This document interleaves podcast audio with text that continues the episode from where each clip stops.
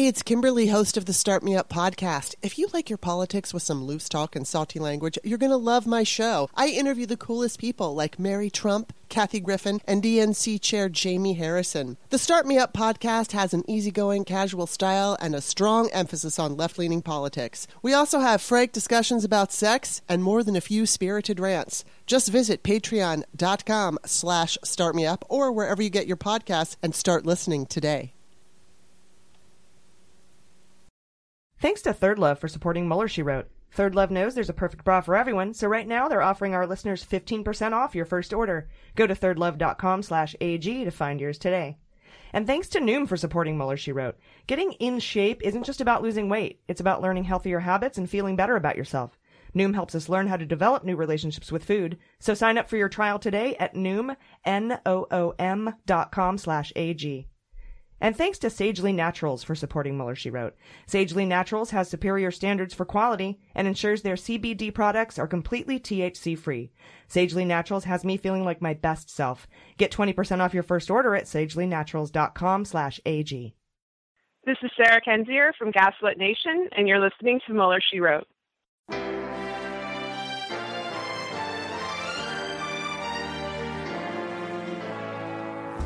So to be clear, Mr. Trump has no financial relationships with any Russian oligarchs. That, that's what he said. I, I, that's what I said. That's obviously what the, our position is. I'm not aware of uh, any of those activities. I have been called a surrogate at a time or two in that campaign, and I didn't have not have communications with the Russians. What do I have to get involved with Putin for? I have nothing to do with Putin. I've never spoken to him. I don't know anything about him other than he will respect me. Russia, if you're listening, I hope you're able to find the 30,000 emails that are missing. So, it is political. You're a communist. No, Mr. Green. Communism is just a red herring. Like all members of the oldest profession, I'm a capitalist. Hello and welcome to Mueller, She Wrote. I'm your host, AG, and with me as always are Jaleesa Johnson. Hello. And Jordan Coburn. Hello. Uh, we have an immense show for you today. It's immense. It's hugely. Uh, first, I'd like to thank our patrons. Because of you, we're able to hire another person to join our team. Yay. And we can pay them well above minimum wage and offer them health benefits and paid vacations. So thank you for supporting this show and Women in Podcasting and the forthcoming Daily Beans, our new daily news podcast coming in July. Stay tuned. uh, if you're a patron, you already hear it. It's old hat for you. Fun But, uh, intro though. I'm excited for everyone else to hear that intro theme song. Yeah. Oh yeah, the They Might Be Giants theme song. Mhm. It's good. It's really good. I love it. I love it. And I love the way that you place it with the. Oh yeah, words. yeah. That little bed that they made for us. Yeah, it's bed. nice. Uh, also, guys, we're coming to a city near you, including Minneapolis this weekend, and Philly July 17th, Chicago July 27th. I'm still trying to hook up with John Cusack. We'll see what happens. and uh, San Francisco August 30th, and we're about to announce Boston in November. Uh, details and ticket links are at MuellerSheWrote.com. And by the way, it wasn't two days that we sold out the VIP for San Francisco. It was two hours. I saw someone What? tweet that. How did they know that? They probably were trying to get him three 'Cause hours they went in. in after two hours and they couldn't get Oh, them. And wow. then, and then I, it was actually, and I looked at the picture that I sent to the, to our agency to find out, did we really? And they were like, yeah. And I re-looked at the picture and it was two hours, not two days. I got it. Damn. I- Wow. I, couldn't even register in my head that it would have been two hours. That's Yeah. awesome. uh, San Francisco, we love you. Yay. And we're coming to the Independent, which is a really cool venue. yeah. I from what I hear. Yeah. I like how I said we're about to announce a show in November. And then we just like didn't. An embedded announcement. Boston. An upcoming announcement. it's like when you have plans to have plans. Yeah. Yeah, yeah. It's a wicked show. The I'm wicked about show. to announce I'm doing this. But I'm not gonna. yeah. Uh, this week we have Hemant Mehta. He, uh, he's the friendly atheist. Uh, we have him on for the interview uh, because we had God on, so I figured we had to do a equal time for the atheist. That's fair. And uh, we're guests this week on the latest Skullduggery podcast, as well as the God Show podcast brought to you by God. uh, and we recorded a movie review of the 1985 film Clue with the hosts of Gaslit Nation uh, this weekend. So look for that on their feed soon. We're, we're doing this re- Resistance Cinema. Yeah, we've been busy. Yeah. That was fun. Yeah, that was amazing. All of that with the skullduggery guys. God was great. Yep. Um, yeah, the girls I at like how we were doing Nation. a Clue review and we just ended up in a Russia conversation. A big Russia conversation. A good one. Yeah, that Yeah. was a good one. You It definitely was. listen to it once that comes out. Yeah, it was fun. And then I'm like, Hey, can we get back to the movie? Because uh, I, I, I was doing this one. I want to talk about Russia for a minute. and they're like, all right. Yeah, no, there's Um, so much fun. Yeah, those ladies are great. Thank you, Andrea Chalupa. Thank you, Sarah Kendzior. You guys yeah, are amazing. they're so smart and articulate Mm-hmm. and funny. Yeah, it's really great to to just talk to them and listen to them. And uh, I th- uh, was it And- uh, Andre was at our Brooklyn show. Mhm. Yes, right? she was. On our Came- panel. Yeah, on our panel for the Brooklyn show. She was great. Uh, well, guys, we have a lot to get to this week, so let's start with my favorite segment, corrections. It's a mistake. It's hard for me to say I'm sorry. Oh, I made a mistake. All right, guys. First, for clarification, the Stonewall riot happened in New York City, not San Francisco. I don't know who said that. Was I that said me? that. That's my bad. I'm the gay one, and well, we're all a little gay, I'm the but gay I'm the one. super gay one, and I got that wrong. Oh no, I'm super straight. I'm not even a little gay. Oh, I gotta turn in my I knew rainbow that was card. New York, but I didn't correct you. I, that's my bad. It's all Actually, we're good. all we are all a little. Gay. I was kidding about that. I'm super straight. I was part of the straight pride parade. in That's Boston this right. week. I saw you. Did you see Milo Yiannopoulos was their guy, their parade guy? What do you That's call it? fucking hilarious. What do you call the head of the parade? The, Like the um, marshal. He- Yeah. yeah, the the stomp master The- general? the, the um, field marshal or something like that. He was there. They picked him. wow. They picked a gay dude to be in charge of the gay pride. well, parade, he's the the worst pride gay parade. dude ever. So there you go. Yeah, he, yeah. uh, he probably has more straight pride than straight people. so funny. Yeah, Oh there are a lot of straight people though at the Pride Parade marching at the front too. Yeah, yeah. which is cool because they're allies. And uh, We love but allies. honestly, Milo is an ally to them. He's the only He's a person I would fucking refer to as openly straight. like, do you know what I mean? Like, That's a good point. Huh? And Yeah. if someone could like email us the name of, of the person that leads the parade, because it's a I specific I think name. it's a grand marshal. oh yeah, okay, or okay. parade I was thinking of like a marching band. There's another name for the person that leads, but they weren't a marching band. Oh yeah, the uh, with the yeah. scepter. What do you the, call? Do you know what they're I called, have Jordan? no idea. Damn. the well, band leader, The tweet us, guys. can. The Candyman. Candyman can.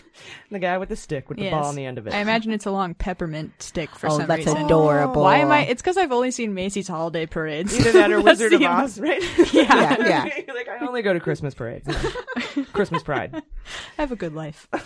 Uh, also, anesthesiologists are doctors, according to one of our amazing anesthesiologist patrons. Though he says doctors, a doctor's note like the one written for George Nader would normally come from a surgeon and not an anesthesiologist. Ah, yes. But they are doctors. I didn't know that. I didn't know Totally. they were like full MDs. I They thought they were like uh I'm totally going to insult all anesthesiologists right now, but I thought they were like X-ray techs or LVNs, or I, No, I didn't they- know that. Interesting. They make more than like everyone that is, was is Yeah. involved in an operation. I learned that from and Grey's they- Anatomy. They actually deserve it. Totally. um, that's the most dangerous part. Oh yeah, your a ass is either dead or in immense pain if they do Mm-hmm. their job wrong. Right, and that, I mean that's the big. That's like everyone says. Ah, you know the surgery itself, no biggie. It be you know the anesthesi anesthesiologist part is always a a risk. Wow, I wonder like what Being approach they would. anesthetized. Yeah, because Grey's Anatomy was very vague about what they do. Um, I remember the guy sitting and reading a magazine, but like I'm sure they do like adjustments. like they probably just know when things go wrong what to do. Mm-hmm. Oh yeah, absolutely. yeah. yeah. And they have to measure it and watch and check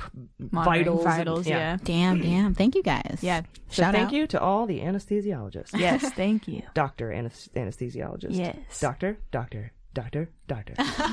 uh, Czechoslovakia ceased to be a country in 1993 when Slovakia and the Czech Republic amicably broke up in two different countries in what is called the Velvet Divorce. Whoa. Much like my former band, the Velvet Tongue, which That's we were talking about earlier this right. week. Uh, that piece of information sprang from our discussion of Cohen's phone being pinged in Prague. In 2016, the last time I was in Prague, I called it Prague, Czechoslovakia because I was there in 1990. So I, I was like, it's Czechoslovakia, you know. I like Interesting. it. May I say, pinged in Prague sounds like the weirdest porno name.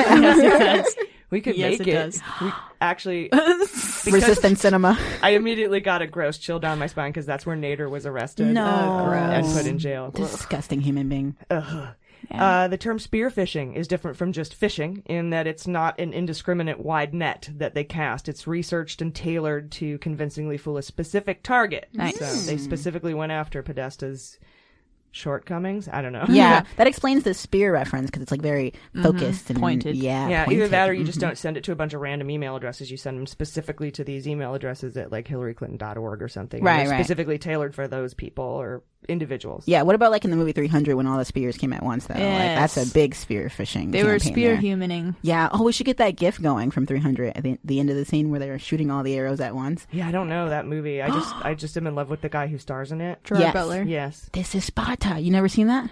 Uh, no, I know of it, but you just haven't seen it in I'm the. not a Sparta person. Interesting. Well, I went in not knowing what it was, and I was like, "Whoa, it's intense." Yeah, yeah. I took Latin in high school. That was enough for me. Like I get it. That's fair. That's fair. I see yeah. what happened. A lot of Persians in that I movie. see what happened here. I Yeah, need- yeah. I like Persians, but it was just like Yeah. I was like, "Whoa, a lot of Persians." They really like Spoiler alert. Yeah. Rome Spoiler. falls.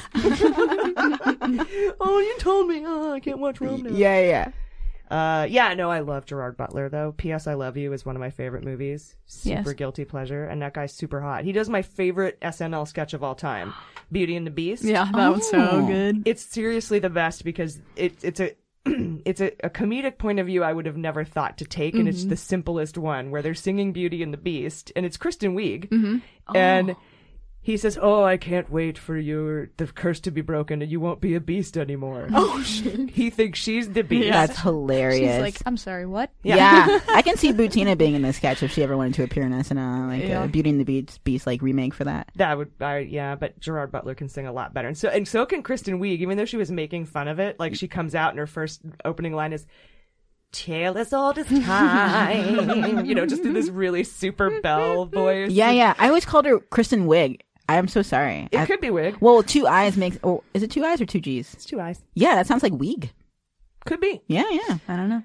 Uh, another thing that you did besides the stone wall in San Francisco was you called RGB RBG. Oh, I always do that. Yeah, yeah. But, or, uh, sorry, you called RBG RGB. I just did it. Yeah, I was like, wait, a Ruth Bader Ginsburg. But we could change your name to Ruth Gator Binsberg, Ooh, yeah, yeah. which I think rolls off the tongue like better. Tiggo Bitty is just like yeah, mix it up a little Tickle bit. Bitty's Binsberg. That's what she goes by. That's her new nickname. Um, she's totally for it too, because you know. Oh, yeah. women. uh, and finally, apparently cows do fart. Uh, a veterinarian listener has told us, All wow, but the burps do contribute to the climate crisis. that's true. Yeah. What about female cows? Do they She's fart? like, having been a large animal veterinarian and being at the receiving end of cow farts, I guarantee you they fart. And Oh, like, my oh, goodness. dang, Oh, I, I- God. somebody said they don't fart. I was like, I took it for. I th- heard it on the John Oliver show or yeah. something. Yeah. Well, that could have been yeah a joke. Now that I think about it. Yeah. Oh, dang. Okay. Fake cow fart news. Damn you, Oliver. Guys, thank you again for your corrections. Your constructive feedback means the world. If you have a correction, just head to MuellerSheWrote.com, click contact, and then select corrections so you can build us our compliment sandwich. Uh, we will get it right eventually. All right, guys, let's get into this week's news with just the facts. All right, guys, this week, Turtle Dick Mitch McConnell blocked yet another bill in a raft of legislation intended to secure our elections from foreign interference in 2020 and on into modernity, into the future. Uh, these bills include a Dem measure, a Democrat measure that would send a billion or so dollars to state and local governments to assist them in securing their elections. And if you remember from the Mueller report, we just talked about this, I think in part three, Mueller didn't investigate state and local election counts and left that to the FBI. He's like, well, although we know that the vote was probably hacked, we didn't look into this. Why? Um, I thought that was your deal, but not his deal. He carved himself even a smaller, little, narrow piece of investigatory history. uh, and there are no federal protections for this, uh, you know, for voting uh, in, in the states and local state board of elections, state boards of election and stuff like that. So it basically leaves the states to fend for themselves. And in states like Kentucky, where the Republicans in charge benefit from Russian interference, there's just a lack of incentive to fix it. So we now have the Republicans in the Senate blocking the funding. Then there was a bipartisan measure that would require internet companies like Facebook to disclose the purchasers of their political ads. Scandalous for some reason. Turtle Dick Mitch blocked it. Uh, another bipartisan bill was to codify cyber information sharing initiatives between intelligence services and uh, state election officials and provide incentives for adopting hand marked paper ballots. But McConnell is blocking that too.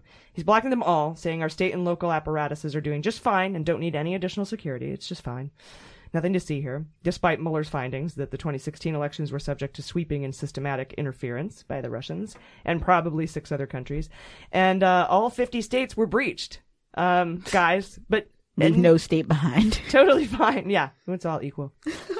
Uh, it appears that our best hope is through congressional appropriations, where Democrats have a little more leverage because they control the House, meaning like a spending bill passed last week um, in, a, in the relevant House subcommittee that could serve as an opening position. It contains $600 million for election security, with a stipulation that if states want to access the money, they have to replace their direct recording electronic voting machines with a system that has individual, durable, voter verified paper, hand marked ballots. That's a lot of uh, you know, Requirements. qualifiers there. Yeah, but I am all for this. They're all very important because, and we talked to Jennifer Cohn on our show about the importance of hand marked paper ballots. And Mhm. But we'll see what happens. So now they're just trying to put it in the budget. Yeah. And they're like, we're not going to pass a budget unless you give us some money for election. And it's so much more personal. Like I want to leave a little cute little hand note, like uh, written note, like I don't know, I love you, Hillary. Like, I'm like I heart Obama. Yeah, you just yeah yeah, leave yeah. personal comment. Will you vote for me? Check yes. No. just waste my vote. Check this box. Maybe. That's ranked choice voting. Yes, no, maybe. oh yeah, of course. Yeah.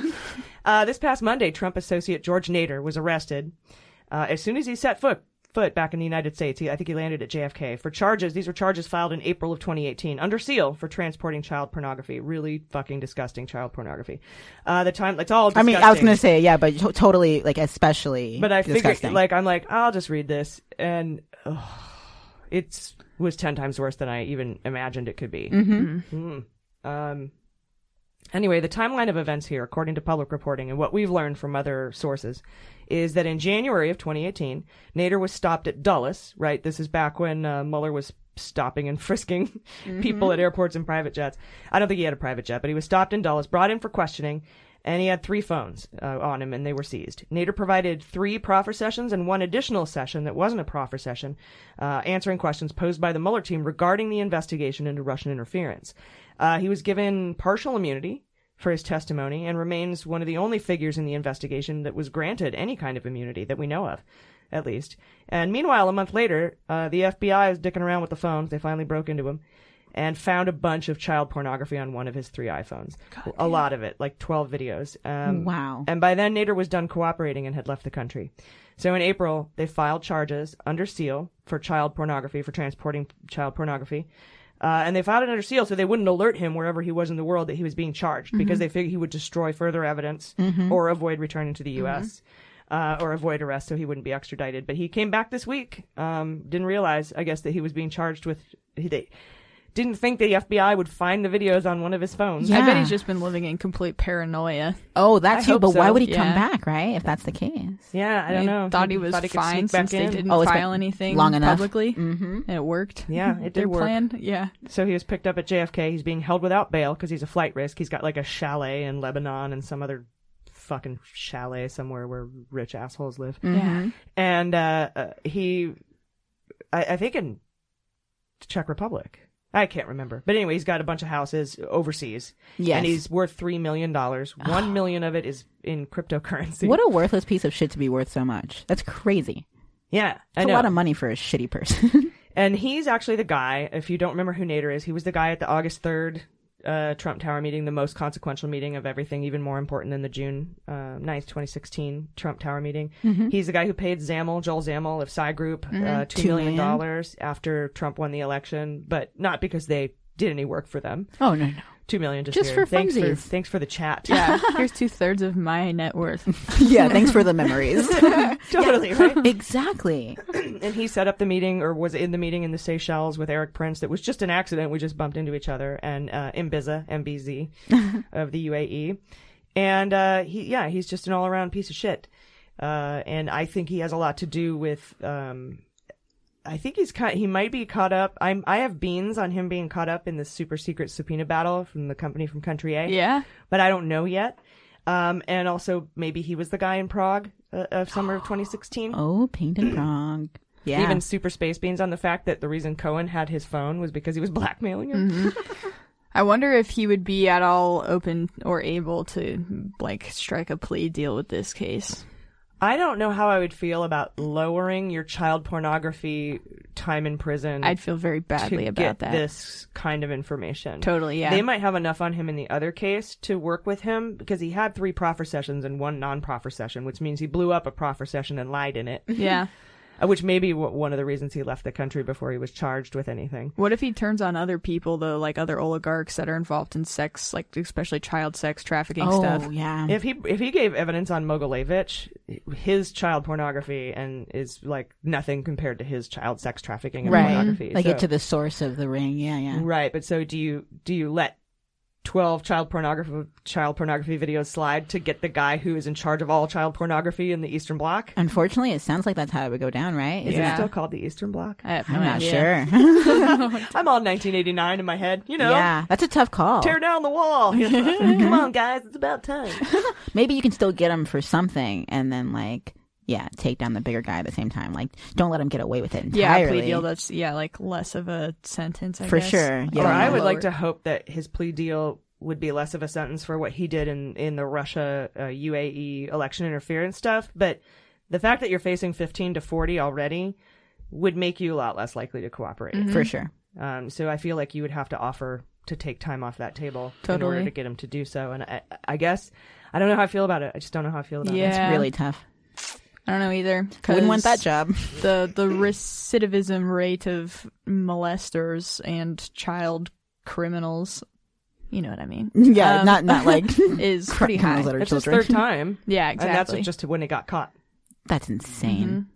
Yeah, well, he has a preliminary hearing this Monday. Uh, he's been remanded in custody until his trial starts. He's not leaving jail probably for the rest of his life. Good. Uh, at least that's my hope. Mhm. I, I hate. I would hate for it to be like, oh, we're going to give you four months. Thanks for cooperating. High five. You know, Yeah. go hang out with your buddy Flynn, who's out of jail also. Mm-hmm. I really want to know what those amazing plea deals were cut for because it's not what's being charged. Mm-mm. That's in those. I feel like that's in those referred somewhere in those referred grand bargain counterintelligence some sort of investigation, and I I hope they end up getting. I hope we find out about it. Yeah, I need- same. I need, that closure. Uh, interesting interjection in the Nader story by Seth Abramson, by the way. He spent, like I said, he spent a lot of time in Prague. So much time, in fact, he was arrested and charged there for child pornography and molesting children. He was actually not just transporting child pornography, he was actually molesting underage boys. Which makes me wonder about the summer of 2016. Mueller report allegations of someone from the Trump campaign being in the area, paying off the Russian hacking hubs that were set up there that we learned about recently from public reporting. And then when I thought about that, like I said, I started thinking about the secret subpoena battle with company from country A. Are they involved in the payoff? Mm-hmm. Is that who that is? There's just so many dots that I'm Mhm. not sure about. Yeah, Um, we need a murder board for real up in here. Have you considered putting one up on the wall? I, we have the curtains. That's true. And I, you know, Yeah, connecting dots. That's tough. the murder board's in my head. Yeah. Uh, guys, the White House is continuing its obstruction of justice spree this week as it blocked Hope Hicks and Annie Donaldson from complying with congressional subpoenas to appear and hand over documents. Hope Hicks, though, did hand over some documents, but neither will comply with the order to testify June 19th and June 22nd, I think. Uh, with the White House providing cover for them under executive privilege. This was the plan, I think, when the White House deemed the entire Mueller report protected by executive privilege. We were like, why are you doing that? This is why. so that any testimony about it or any documents related to it cannot be handed over. Uh, Nadler praised Hope Hicks, Jerry Nadler, he's uh, head of the Judiciary Committee in the House, praised Hope Hicks for handing over some of the documents as a show of good faith and says he will continue to negotiate with both women for the next few weeks as lawmakers attempt to arrange public testimony pursuant to the subpoenas. Now, obviously, the president has no lawful basis to block these subpoenas, despite what the White House counsel Pat Cipollone said. Cipollone uh, said, informing Nadler, he wrote a letter saying Hicks and Donaldson have been instructed not to comply, saying they do not have the legal right to disclose White House records to third parties. Uh, Hicks has testified in, she already testified in 2018 to the House Intel Committee when it was Republican led, but she did not answer questions about the transition or her time in the White House, only campaign stuff, and apparently uh, that pissed them off, so they want to bring her back in.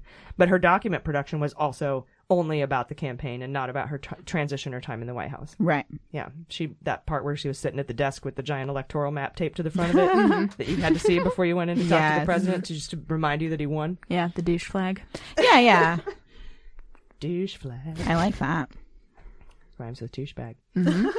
Also this week, Manafort's facing charges in New York for real estate fraud. We've we reported on this, and while that happens, he's he gets a cushy new home at Rikers Island. In solitary confinement, yeah. Yeah. Wow. But his solitary, I think, is from what I understand, a six by eight cell with a toilet in it. So it's Oh, not like okay. the whole. It's not like Shawshank. The white, the white puffy stuff. Yeah, the big fluffy pillow walls. Yeah, Oh, that would be nice. Which you make yeah, That's you like make psych, sound, it right? sounds so psych fun. ward. Yeah. like a That- fun house, yeah. Yeah, it's not like that cement hole with you know no light or anything. Right, but it is still torture, right, to a degree. Yeah, to have no clock and be alone 23 hours a day is, I think, mentally torturous. Mm-hmm. Um, but he he has to be there, and I think I mean, we had this discussion this week. We were like, why are they putting him in solitary confinement? A lot of people said it was for his protection because Mogilevich and the Russians are out to get him, and I'm like, I don't think so. I think the, I think he's a hero in Russia. I think he blew up his plea deal and he didn't turn in anybody. And I think uh, they're cool with that. And I think they appreciate, kind of like Maria Butina. Yeah. So who's punishing him then? I don't think it's a punishment. I think he is still criming. Oh. Yeah, they don't want him talking to people. Yeah, he's a he's a flight risk, right? That's what they had yeah, to do yeah. before when he was in regular prison. He was making phone calls and doing Mhm. that foldering where you share files through Gmail. That's right. With his lawyers bringing Yes. laptops back and forth. Yeah, I can see him Shawshank Redemption, it, like you know, like digging a little hole out of there too. He's crazy. Yeah, He's not smart enough.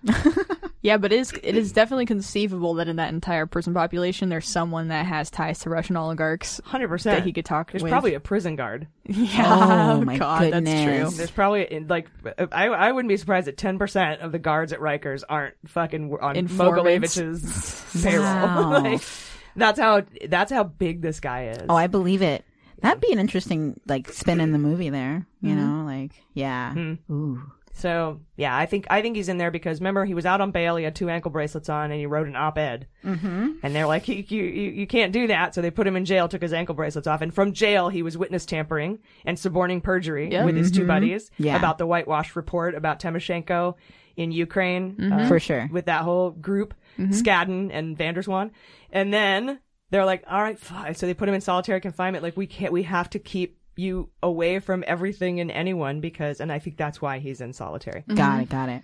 Either that or just to protect him from General Pop, but just, uh, just a, you know, guy with gout like that. Yeah, guy with gout. Can't wow. put him in a Gen memoir. Um, no gout shaming. no, no, just Manafort shaming. totally. Uh, remember last week when I said Congress was planning to conduct Mueller hearings after the Memorial Day holiday? Yes. Well, beans come true. This week, both the House Judiciary and the House Intelligence Committee, chaired by Democrats Nadler and Adam Schiff, respectively, will begin public congressional hearings related to the Mueller report. I'm calling them the Mueller hearings. I suggest you do the same.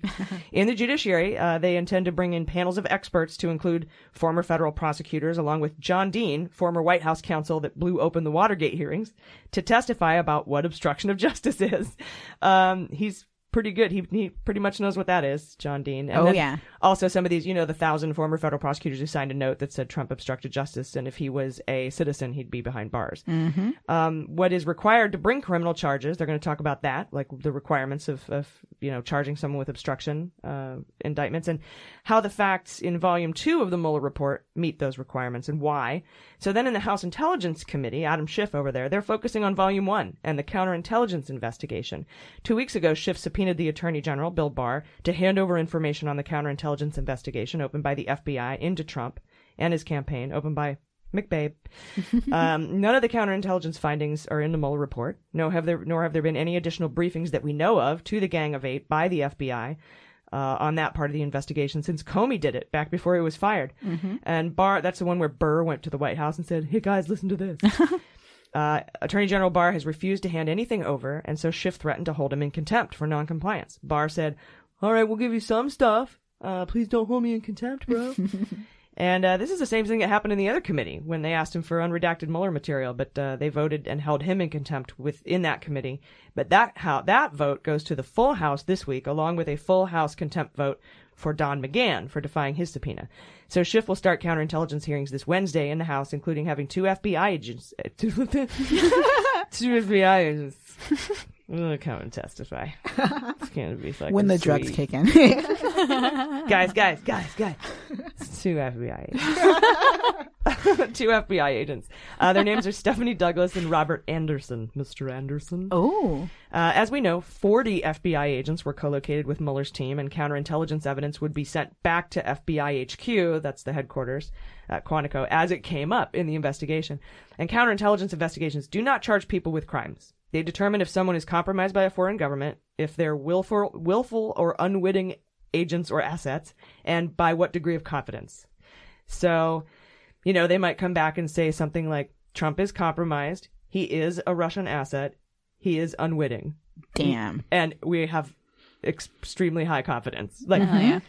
uh, and we have moderate confidence that he is a willful conspirator and compromised. But like, so they do this rating system. Totally. Uh, what you do with that information, I don't fucking know. Yeah. Impeach. I was gonna say, I hope it ends with him not being there anymore. Ideally, but I think we would need to flip the Senate first, right? You think it's possible in 2020? Yeah, I don't even know how you do that. Like, if you find out that somebody's compromised and is a high uh, counterintelligence asset risk, do you just go and take them out of the White House? Who does that? Who's in charge of that? It's 25th got to be Amendment Congress. or Congress. Yeah. yeah, only I would two hope that at right? that point more senators would be willing to do that. Thirty-two seats are up for grabs. I don't know how many are Republican, but, But don't don't you think they already know, or are they just not saying because it's not politically or publicly known? I think that and the evidence isn't incontrovertible to the general public enough for them to stand behind that. I think it's too risky in their eyes unless their constituents are going to be like, "Oh yeah, this is fucked up," which apparently it would take a lot for Yeah. that to happen. Yeah, it looks like it. But that one lady at the Justin Amash rally, where she's like, I had no idea there was anything negative about Trump in the Mueller report because she just listens to Fox News and the Attorney General. Totally. And you're like, that's what they're telling her. I've been con- sorry. I was just gonna say I- I've been considering listening to Fox News just to hear what the fuck they're telling them, like just so I'll know what approach to take when they're you know crazy comes at me. I'm like, oh no, I heard that too, and by the way, it's this is weird. Why, yeah, like when when they released the voicemail of John Dowd, Mhm. uh, you know, dangling a pardon to Flynn. They didn't even cover it. They were just talking about like how the moon is big tonight, and you can Yeah. see Jupiter's moons in your binoculars. Go Which is check cool. it out, and the moon is part of Mars. You could watch a little bit of Fox News, memorize something that was said, and then break conversation with them. Be like, "Hey, did you see it tonight on Hannity when he said kids deserve to be in cages because they're brown?" Yeah. Re- Also, remember when they said that Trump is a criminal and should be impeached? Be like, "Oh, I didn't see that one. Oh yeah, dude, it was crazy." That's right. We should create our own Fox News, but like Fox knows. Like you just like it's one letter off, but people get it confused and then just go on and deliver like what sounds like a Colbert report, Mhm. but then like subliminally slip shit in like that. I like that. Like remember those commercials he used to play with the cowboy, the, the catheter cowboy? Yeah, to get through I think the it was Trump. John Oliver. Yep, yep. And he'd be like, "Oh, and by the way, there are three separate branches of government." yeah, yeah. He paid for real ads to like subliminally change to Trump's run mind. on Fox News. Yeah, yeah. With the, with the catheter cowboy, like the actual guy. That's beautiful. From Liberty Calf I love John Oliver. or whatever it was. He's the best. yeah. Yeah, his little side projects are great. Mm-hmm. Uh, anyway, let's see. Um, anyway, but, so both committees uh, have separately sought testimony from Mueller himself. They've they're they're in negotiations, right? And Nadler says he's close to issuing a subpoena for Mueller's public testimony. Mueller has said he would testify privately, but Nadler doesn't want that. He wants him to testify publicly. Hmm. And so he's going to subpoena him. And Mueller isn't going to defy a subpoena. Yeah, subpoena power. Yeah, I I would literally die if if the White House blocked Mueller's subpoena and Mueller went cool. Yeah, that doesn't seem like Mueller's style. he follows the rules. He is a rule guy. Mhm. Uh, we know because Little- uh, Trump wasn't indicted. Mhm. Yeah. Sanctimonious choir boy. Yeah, the Caputo tweet. Yeah, yeah. Sanctimonious choir. I think that was Comey. that was but about same, Comey. Samesies. Yeah, yeah. They're, They're- both rule followers for the most part. Comey. They're cut from the same choir. Yes. I wanted to ask Michael Isikoff this when we were interviewing him, but I wonder what it would take for Mueller to say anything publicly in a testimony like that that goes outside of what he specifically wrote in the Mueller report. I don't think he would. I think he'd be like, "I- I'm not going to answer that. Yeah, Yeah, I'd like to believe that there's some breaking point in which he would pull a Comey and put some editorial shit in there. Oh yeah, do like a like a book, a tell all called like preaching to the sanctimonious choir boy or something. Yeah, I like- just, I just love that he's his own lawyer, so there would be nobody next to him. He would Yeah. just have sidebars with himself. Mm-hmm. Uh, Mr. Mueller, what were you forced to shut down the investigation? And then he just backs up and Huddles on himself. talk, like looks back and forth, does some shifty eyes, and comes back. Say, I'm not going to answer that question. Like, Oh. like he lawyers it out in his own head. Yeah. but he needs a 2nd Yeah, I, he's going to be great Yeah. at public testimony, but He's he's not going to tell cookie. you anything you want to hear. nope. Uh, but what we, we, do need, need to hear though. Yeah, we do need the public to hear what is in his report, and it's fine. Just sit there and tell us. Yeah, it's a lot. It's still, I would say, enough. even. Yeah, every news station would be playing it. All the gyms would be playing it. It would really make a difference. No, that's what I notice every time something goes down. Even if it's just like, uh, you know, all right, so tell us about paragraph 19 where you said obstruction of justice this and this and and and, meet, and tell us about that and just repeat what's get those sound bites circulating. Yeah. Yes, uh, I don't think he's a soundbite generator. No, Yeah. but he'll say things that people can just clip and be like, "Listen to this shit." Yeah, Yeah, like yeah. He, he he won't come out and say I didn't exonerate Trump. He'll No, say no. I didn't not uh, do this because he'll do all this talk that is The very j- precise. jargon, yeah. Mm. But it's important. Even that would be better than people like having to read something. Unfortunately, this country is not big on reading. It's true. I think they're going to help a lot. The Mueller hearings will help. So will the counterintelligence hearings, which are also the Mueller hearings. Uh, but some more details have come out about Jerry Nadler's pitch, uh, in that he's framing. Oh, so Jerry Nadler is now backing impeachment. Yes. Um, I, if I've told you this, he's, Yeah, he's, yeah. he's flipped on impeachment this week. He's low key pushing Pelosi behind the scenes to allow him to open an impeachment inquiry in the House Judiciary, and he wants to centralize all investigations into Trump and Trump's companies and Trump's family. under the umbrella of the House Judiciary Committee. At a meeting of Democratic heavy hitters this week, House Judiciary Chairman Jerry Nadler pushed the House Speaker Nancy Pelosi on impeaching, eliciting her prison comment heard round the world. I like that. That's my news voice. yeah, N- N- Nancy had said uh, behind closed doors that uh, she thinks Trump belongs in prison, and everyone was like, "What? This you can't is- say that. That's bullshit." Okay, lock her up. What the- right? Yeah. But I love how stern they're getting. Just in the last few days, they both have kind of flipped their script a bit. I also like to. I I also love how Republicans think that that accidentally slipped out and someone leaked it. oh no, That no. was a, a designed comment to be heard. Mm-hmm. yeah, yeah. She's not okay. She just she changed her mind. She used to be like, you know, maybe sort of impeachment, and, and now she's like, well, prison for sure. Yeah, you might hate her, but nothing she does is a mistake. No, yeah, no. she's always been saying too that she's just trying to go through, wait until it gets to that tipping point. She's always just been like, let's just wait, let's just wait, let's just wait. Not necessarily like no, Right, right. just not right now. And I was always just waiting for that moment. I'm so glad it's here. Mhm. Yeah, yeah. her whole strategy might be either we have to wait for more public support, which I don't think is the case. What I'm starting to believe is she's waiting till it gets closer to the election. yeah, Um, honestly, but Yeah. I, Yeah. I, I don't see a reason to wait. Mm-hmm. Um, but that you know, whatever. yeah, it is like a giant cannonball, basically. We will we'll we'll impeach him. Oh yeah. Um, and, and so Nadler's pitch to Pelosi is that he's framing his idea around two central points. First, impeachment proceedings would centralize all the investigations into Trump, which are currently sprawled across multiple committees, right? And that would free up the other committees to do the work of legislating and passing bills, even though Turtle Dick Mitch won't bring any of them to the floor of the Senate for a vote. so there's really no point other than to pass the bills like you're supposed to because you've done your job and get it on the record that Mitch won't do it so that mm-hmm. you can hopefully beat Mitch in the Right, 2020. right. Yeah, yeah. The turtle in the hair. Uh, the second point is what we've been saying all along. Opening an impeachment inquiry would give their subpoenas more teeth and allow the House committee to obtain uh, information and evidence far more easily than a regular committee hearing would. That's it's it's an official judicial proceeding. Uh, Pelosi objected again, as did Adam Schiff this time, who does he doesn't want to lose his current position investigating Trump in the House Intel Committee, and I don't know if that's because he just likes the the limelight and he likes what he's doing, or if it's he thinks it's a truly bad idea. I, I, I don't know what Schiff is thinking there. Yeah. Right, right. But his yeah, because his counterintelligence hearings begin this week, and he's finally getting this mm. counterintelligence right. information. He's like, I don't want to handle that.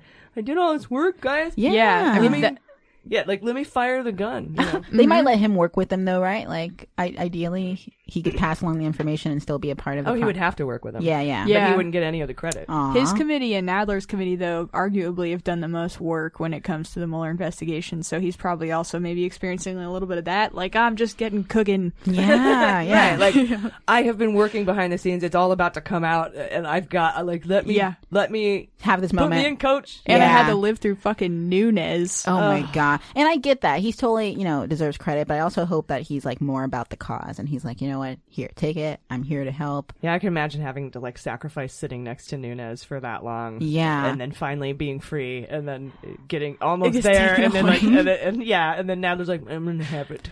But Yeah. for bigger teeth, yeah, I think he's the kind of dude that that'll do the right thing. Yeah, well, we'll see what happens. Uh, either I don't care whether they're all done in judiciary or whether they're sprawled out. I, I really don't give an f. I think they should open an impeachment inquiry, give get the teeth to the subpoenas, get the information they need, have bigger standing in court because it's a, a judicial proceeding, impeach the MRFer, and and this is interesting. Laurence Tribe has a new idea about impeachment, saying we could impeach him in the House without ever intending to send articles to the Senate for trial, just censure him in the House. And I thought that that what a great idea. But now I'm I disagree with it. I think that forcing the Senate to go down on the historical record forever, uh, saying that they won't acquit him, I think will help smash them in 2020. Oh yeah, I think that that you know a lot of people are saying that the problem with impeachment is that Trump's going to walk around saying, "Oh, you failed impeachment." I think it's a better position to be in saying, "We impeached him, you failed to convict him. Yeah. He's a criminal." hell yes. Especially two years down the road when he does something that's even more egregious than what he's Uh, already yeah, done, and yeah. he can 100% have the public backing of removing him from office, and then we can double blow to the GOP and say, Mm-hmm. oh, and remember that time when we could have stopped him, and you refused to even look at evidence? oh yeah, or yeah. you have to live Mitt Romney with the rest of your life for the rest of your life, and the rest of history in the history books is going down as the person who acquitted Donald Trump of obstruction of justice. Yep, he'll be the Johnnie Cochran or. How do you feel about that? Yeah. yeah. Yep. People like Johnnie Cochran though. Still, I don't Yeah, that's true. Uh, we already know that Trump is going to say we tried to overthrow him. We already know that. Uh, he's going to say that whether we impeach him or not. He'll do that with the Mueller report findings. Uh, a failed impeachment in the Senate, like I said, it's not going to change his narrative. But it, like I said, it will change ours from we didn't do anything to we did it and these Republican senators didn't do anything. Exactly. Uh, and that all of history is going to judge that. So I'm still for full impeachment. Same. Same. is- we're still all right. Cool. We're all in agreement. Yeah, yeah. all right, guys. We'll be right back. Hey, this is AG from Mueller She Wrote, and I'm here to sing the praises of ThirdLove. I am officially obsessed. It's the only place I get my bras now, so they're co owned by a woman. Uh, not only do they show real women in their ads with wrinkles and rolls and piercings and tattoos, and not only are they disrupting the male dominated bra industry in the best way possible, but their bras are seriously the most comfortable and perfect fitting bras I've ever owned. And that's because they use an easy fit finder quiz to find your perfect fit using millions of measurements from real women. They don't just consider your number and your letter, they take into account issues you have with off the rack bras like digging straps or cup spillage, and they also consider cup shape and they're the industry leader with over 70 different sizes. It's so easy to use, just pop online, take their 60 second Fit Finder quiz, and they help you identify your breast size and shape. And they have half sizes because a lot of women and people who identify as women fall in between sizes, and I'm one of those people. So I could never get the perfect fit until ThirdLove made it possible. And they have a 100% fit guarantee, you guys. You have 60 days to wear it, wash it, put it to the test, and if it's not perfect, and this is a new thing and I love it, just return it ThirdLove will wash it and donate it to a woman in need. Returns and exchanges are free and easy, and it's the most comfortable bra ever with breathable, lightweight materials and straps that don't dig or slip, and they're tagless too. ThirdLove knows there's a perfect fit for everyone, so right now they're offering our listeners 15% off your first order. Go to thirdlove.com slash AG now to find your perfect fitting bra and get 15% off your first purchase. That's thirdlove.com slash AG for 15% off today. You'll be glad you did. All right, guys, welcome back. On to Judge Emmett Sullivan and the ongoing legal adventures of Michael Flynn. da, da, da. If you recall, during a heated sentencing hearing uh, last year, Sullivan was disgusted with Flynn's criminal behavior. You disgust me. You disgust me. Yeah, this flag behind me is disgusted by you. Remember that? yeah, the flag is vomiting. uh, disgusted with his criminal behavior. He even asked Mueller's team if they'd consider charging him with treason if they'd thought of that. Did you guys think of that? and, and then he had to walk back that comment a little because they were like, whoa, like, whoa. uh, it was at that time he knew about everything uh, he'd done with regards to Turkey, but we did not. But Sullivan knew, right? Mhm. Uh, he also knew about uh, his conversations with Kislyak, Flynn's conversations with Kislyak, and potential potentially more conversations we don't even know about. Yeah, the John Dowd thing. He probably knew about that He did. He totally did. Uh, and he was actively assisting Trump with finding Hillary's emails and that he'd been uh, helping with WikiLeaks. He'd been dangled a pardon by Trump's team, like you're saying, that voicemail. He knew that. Sullivan then told Flynn, hey, man, it would behoove you to go forth and cooperate more, Mhm. uh, as much as his criminal ass could muster. and uh, then come back and see me for sentencing. Like, this is going to be in your best interest. And they went back and forth like six times on that, where it's like, you really, really don't want me. Go, f- please cooperate more, or I am going to throw your ass in jail for a really long time. Even I don't care if Mueller's asking for no time. I almost wish he did, but I trust that Mueller got good info. Yeah, and I think that what Sullivan knew and saw, he was like, he can cooperate more, and he needs to cooperate more. So go, go do that. You fucking shit. you piece of shit. So that's what he's been trying to do, right, Flynn? At least maybe. And recently, Judge Sullivan entered three orders, uh, minute orders. One was to release the voicemail of Trump's lawyer dangling pardons and intimidating Flynn's lawyer. And the second was to make public all redacted Mueller report materials related to Flynn. And the third was to provide the transcripts of Flynn's calls with Kislyak, the ones he lied about to the FBI in January of 2017. And we got unredacted, mostly unredacted versions of those interviews this week. Uh, the government released the voicemail, uh, but not the redacted Mueller report and not the Kislyak conversations. Hmm. Their reason was, you already have everything and uh, we just don't want to. I mean, it was like a really flimsy reason that just make, didn't make any sense. They think that what they were trying to say is, it doesn't matter what was in the conversations. Mhm. What matters is he lied about him. Mhm. That's what you're charging him with. Yeah, yeah, but still, why hide it? And we're like, actually, everything that's in the conversations goes to the core of how much time he should serve in prison. But anyway, uh, we thought Sullivan would get pissed at this. Sullivan doesn't. He's usually like, "Excuse me, motherfucker. I asked for some shit," but Mhm. he he didn't, right? And and the government still does not acknowledge that the conversations with Kislyak even took place, right? Though we all know that they did. Uh, Flynn mentions them in, in his sentencing memos and plead and pleadings, right? The the unredacted pleadings that we recently got, where he said, "Oh, you guys probably recorded these conversations anyway," and that was redacted. The government doesn't want us to know that they know that these conversations exist, or at least they're not admitting to it. Right. And we all thought Sullivan, like I said, would be pissed, but he totally acquiesced without argument. And those are the facts. My beans are on these conversations having been obtained under FISA warrants, and they're totally classified, and that there are other conversations we don't even know about that could pertain to open and ongoing investigations. I think maybe some Lindsey Graham conversations are in there. Mm-hmm. Uh, because we remember that uh, questioning where Lindsey Graham was trying to find out from the intelligence community if if you guys were recording me, you would have to tell me, right? And they're like, You're a cop, right? You got to tell me. and they and they actually said, "We got your request, sir. We're working on it." we'll process your application like everybody else. and he wouldn't drop it. He's like, "But you have to tell me, right? Like, sir, we know that you th- want to know if we recorded you. We'll get back to you." And then he went golfing with Trump, and then all of a sudden flipped and loved Trump when he thought Trump was a fucking kook before. And those are Oh. his words, not mine. I wonder why. I think Trump had those conversations and, and blackmailed Lindsey into being on his side. We may never know. Those are super space beans. Yeah, or probably his promise to protect him. Yeah, Some or like you know, you better kiss my ass, or I'm gonna leak these conversations. Mhm. Where's that picture? I can imagine. Mhm. Yeah, I go. still want to know where the RNC hacked emails are. Mhm. So Flynn has an updated hearing, uh, June 14th. We'll be in Minneapolis that day. And he will either ask for another delay or Sullivan will sentence him with what he has. Sullivan may have been allowed to view those conversations under seal, ex parte, in camera, or whatever they say.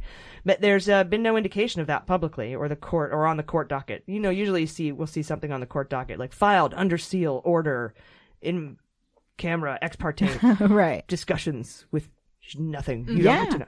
You'll see something is in there because they have to mark it somewhere, but there's nothing that we don't see anything. So Damn. let's watch the sentencing. Um, Sullivan's decisions could give us clues to how much he knows and how pissed he is at Flynn. Mhm. Uh, but I don't think he's going to sentence him this time. I think they'll probably ask for another delay.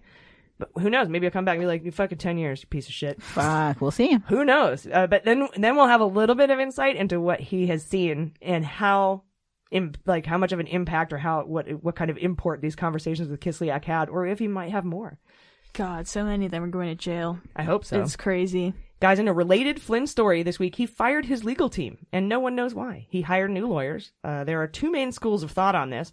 First is that other lawyers were super, ex- his, his lawyers were really expensive. And since they're only doing sentencing, that's all that's left to go, he might have just canned his pricey guys for cheap dudes to carry him over the finish line. The other school of thought is that he's considering withdrawing his guilty plea and backing out of his plea deal. And considering what we now know, uh, that we have evidence of that pardon dangling, um, and he, that he was threatened by Trump's team, and that it was Sullivan what really wanted to make sure we got the evidence of that pardon dangle for some reason, um, and that you know that he'd be smart to take you know to to listen to Dowd. Uh, and then also, you remember Flynn was texting Matt Gaetz to keep up keep up the good work, bashing Mueller, and then send him a flag and an eagle gif that Dave Barr was nominated. So it could go either way. I like mo- most of the time I'd be like, he's just it's too expensive. His lawyers, he's just d- doing the sentencing. But like all this evidence and the fact that Flint or that Sullivan wanted us to hear the voicemail of the dangle pardon, and like it makes me think maybe he's thinking of withdrawing his guilty plea. Yeah. because Sullivan would know that they would have had sidebar conversations or you know in, in camera discussions or whatever the fuck you call them. Right, right. What his lawyers are going to do or are doing. right, or th- what they're thinking of doing, or Mhm. like he would know. Um, but backing out of his plea deal now would seem really stupid, unless he's promised a full pardon and maybe his son too. Because I think his plea deal. You remember our first episode? I was like, "Okay, guys, if Flynn goes down and his son doesn't go down, then that means Flynn's making a deal." And like I predicted that whole thing, Right. and we talked about that. And Flynn's son didn't go down, so I was like, "He's made a deal. He's making a deal." And it, it wasn't until the end of the year we found out that he actually signed his plea agreement after he pulled out of the joint defense. Yep. Those were the days. Episode one. Check it out if you get a chance. Sorry about the sound quality. Uh, also, this week, after all the work to get the New York bill passed allowing the state, New York State, to hand over Trump's taxes to the House Ways and Means Committee, turns out Richard Neal doesn't want them. He's like, nah, brah. And Jaleesa, you're going to go over that story for us later in the show. Yep. And then we have some news about the Senate Intelligence Committee, where Chairman Burr has summoned Walter Soriano for a voluntary closed door interview and documents with various Russia probe figures. On April 5th, uh, they sent a letter to the British security consultant, the, the Senate Intel Committee, to this guy, Soriano, asking for his testimony. The letter obtained by Politico gives us another tiny clue into the Senate Intel Committee's probe into what role Israel may have played in the 2016 election interference. So if this guy is British, how does it give us insight into Israel's involvement? Well, aside from asking for his communications with Flynn and Manafort and his connections to Oleg Deripaska, they asked this guy, Soriano, for documents related to his communications with Psy Group, Wikistrat, and Black Cube. Those are three, the big three Israel firms for social media manipulation, Yeah, right? it sounds like hip hop, like rapper names. It does. yeah. Psy Group, Wikistrat, and Black Cube. and then the fist. Yeah. Uh, and then they want to know about any contact he had with Orbis, which is the spy for hire company started by dossier author Christopher Steele. So he's involved pretty much in everything. And I don't even know, we've never heard of this guy. I searched him in our database of, of scripts. Never once come up. Whoa. He wasn't in the minority report from Adam Schiff, which is where we basically, what we created our fantasy indictment draft from. Yeah. Uh, and that, like, we go back there and we're like, he was on there. Like, we usually see people on there. He's not in that. A genuine rando. He's a total rando, and we know him now. So you can't, he's, it won't count as a rando if he's Aw. indicted, guys. This is the official, it's Soriano. Yeah, yeah. You need to pick him by name. Uh, and they also, Orbis, that, that drew, so like, do you guys remember Fusion GPS and Glenn Simpson? Mm-hmm. Uh, and he testified, and that's the one who hired uh, Steele to get the dossier. Right. And then we have Orbis is kind of Steele's Fusion GPS. It's like a spy for hire, private Mm-hmm. investigator, dirt on poli- you know, politics and companies and stuff like that, like Prevezon. Mm-hmm. Uh, but that was Fusion GPS. But that that that was Steele, so he's involved in that. And if you remember, uh, Psy Group was headed up by Joel Zamel. He's the guy that kitty porn George Nader paid over two million dollars to do. Uh, to have you know for something we don't know uh, other than he gave him a, a PowerPoint on how to interfere in the election. Have we checked the Venmo? Do we know what it said? it's like two million for the stuff. Should have made that private. Quote With little you emojis, know, right? Yeah. Yeah, just for election interference. Right, right. Uh, slide deck. Oh, Not like- the actual interference. just exactly. An. American flag and then like a little circle with an X in it. And then yeah. an eagle gif that Totally. uh, Flynn says. oh my gosh. Okay, so he paid two million dollars two million dollars to Trump at like within the week after he won his election, uh, and even Trump and friends say they never hired them, which is so funny. So Soriano himself is virtually a ghost. Like I said, we've never heard of him. We've never written a word about him. All we know is he's a British security consultant and he's affiliated with a London security firm called USG Security Limited. Uh, Want to know my beans? Here's my beans. We're just now getting more news on Nader, right? Uh, because he came back in the country, got arrested. And in my hot note today, I'll be talking about new information on ongoing probes referred from the Mueller investigation about the UAE, Zamel, and Saudi Arabia, all part of the six nation grand bargain struck by Trump, Russia, UAE, Saudi Arabia, Bahrain, Egypt, and Israel. And Flynn is now heavily involved in this, and we know Bijan Kian, Flynn's business partner's trial is coming up next month, and I'm wondering if some of the discovery from that trial isn't leaking out, and we're getting to know these things. Uh, and that, yeah, I, I feel like either way, we'll, we'll know a lot more at the end of the summer. So. Yeah, that's terrifying how like big this likely really is. And speaking of Flynn and guys like Ted Malloch, the secret subpoena battle over documents from the company of, from Country A is back in the news, right? This is the subpoena fight that's been going on for like a year. The DC, uh, more than that, actually, we found out today. The DC Circuit Court of Appeals ordered the release of certain sealed documents in this mysterious legal battle between Company A and Mueller by June 21st. The three judge panel rejected the request to release the name of the company, however. womp womp.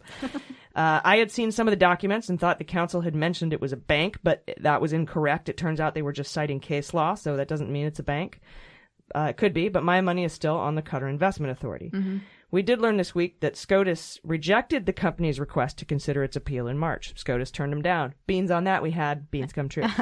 we also learned that Judge Beryl Howell stopped fining the company for contempt back in February. Or, yeah, after it, no, well, she started to talk about it. After it complied with the subpoena, they handed over about a thousand pages of documents in, to Mueller. Nice. So they stopped February. charging them fifty thousand dollars a day. Yes. But the case dragged out until April because Mueller noticed a suspicious gap in the records. Like, hmm, we got nothing from this date to this date.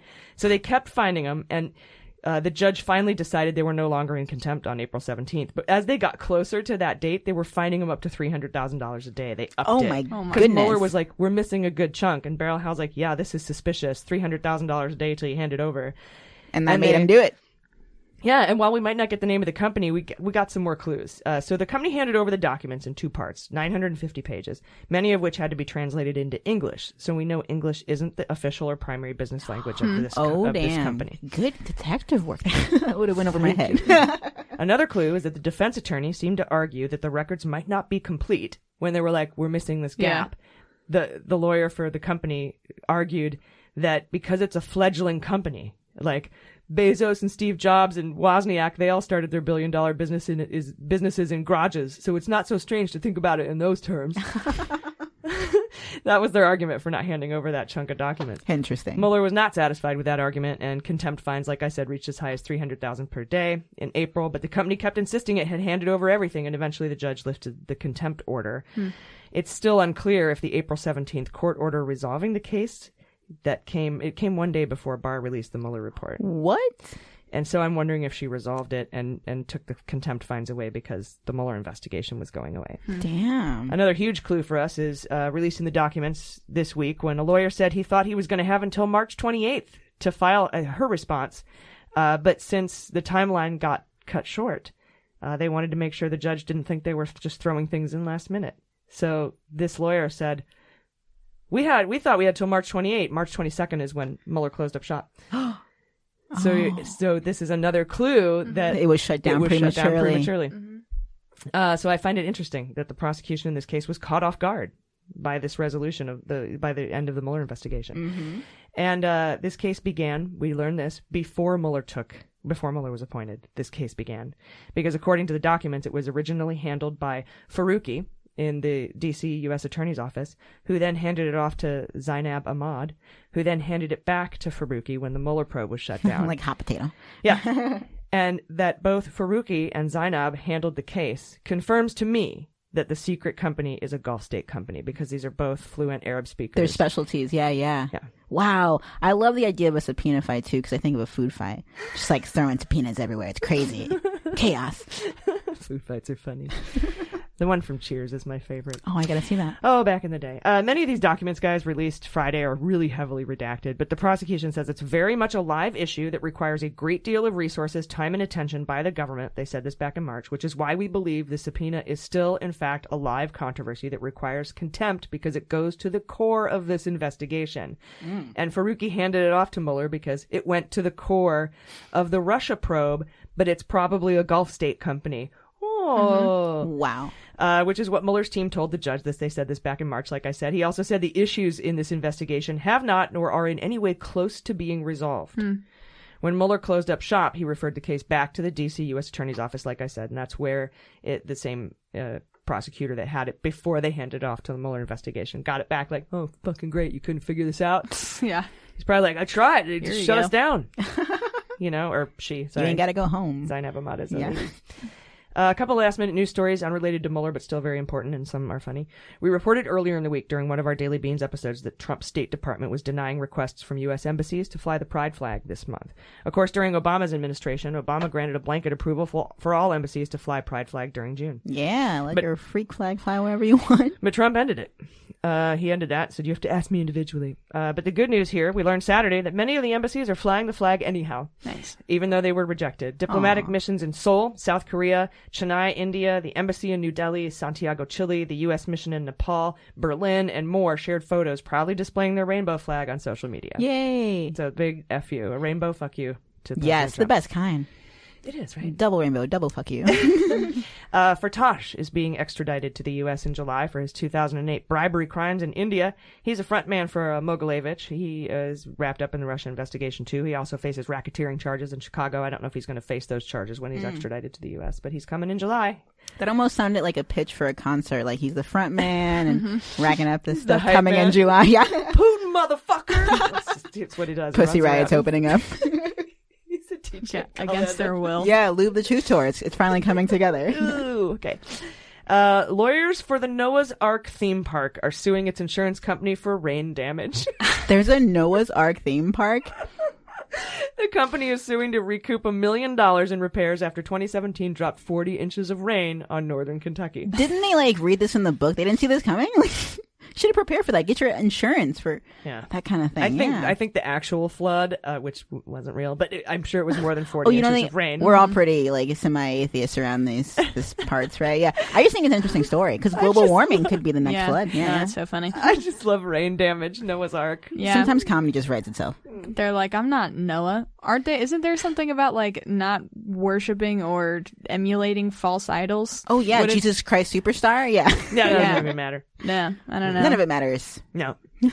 impersonating as Noah. That's got to be some biblical crime. Yeah, like impersonating Just a that cop is a business even felony, right? existed. Like- Yeah, or do you remember the theme park where they, that Jesus guy reenacts the crucifixion every hour? That's You've right. Seen that? Around the clock. Yeah, but I like the guy that was on our show, so I'm like, I'm a little biased. I think that guy's a closeted atheist, though. That's so funny. I think so too. God, is a yeah, closeted atheist. The God we had, and then the the friendly atheist is probably secretly religious. I like it. we'll find out in the interview. I asked the hard hitting questions. yes, you heard it here first, guys. Uh, and my Matt Gaetz brings all the boys to the yard this week as Florida Rep Matt Gaetz was milkshaked. I think is a new verb. Beautiful. Uh, that's a thing that goes on in Britain. I think is they started it. You throw milkshakes at political people you hate. Yeah, yeah, it's like glitter bombing, but like way messier. Yeah, Matt Gaetz took a milkshake. Yeah, Wow. one of his unsuccessful opponents in his race. Yeah. uh, the Democratic candidate that dropped out before the election even happened. she did it. I want to have like a party with like little themed foods, like uh, the milkshakes and like covfefe. Like I gotta think of some Well, other when things. we do MuellerCon, we'll have milkshakes. yeah, Oh, that could be. but we'll drink them. No, we'll just drink them. We'll have milkshakes in a room with covered in plastic. Yeah, yeah, And no you can one throw- throwing. And we'll have pictures of like instead of targets, like for gun shooting, we'll have targets, but it'll be Matt Gaetz Oh. and Nunes and Rohrabacher. and Like a food throw fight. milkshakes. Or a subpoena fight. I Yeah, yeah. that. The milkshake booth. We're gonna make it happen. MuellerCon is real. We're gonna do this. Yes. All right, and finally, this asshole lady that called Michelle Obama an ape on Facebook was not only fired, but she will now spend 10 months in prison for embezzling over $18,000 from FEMA disaster relief funds. Wow. And uh, last but not least, Rudy Giuliani. We can't get through a show without talking about him. He could be under congressional investigation for his Ukraine shenanigans. And Jordan, you're going to have details for that in the hot notes, which is coming right up after this quick break.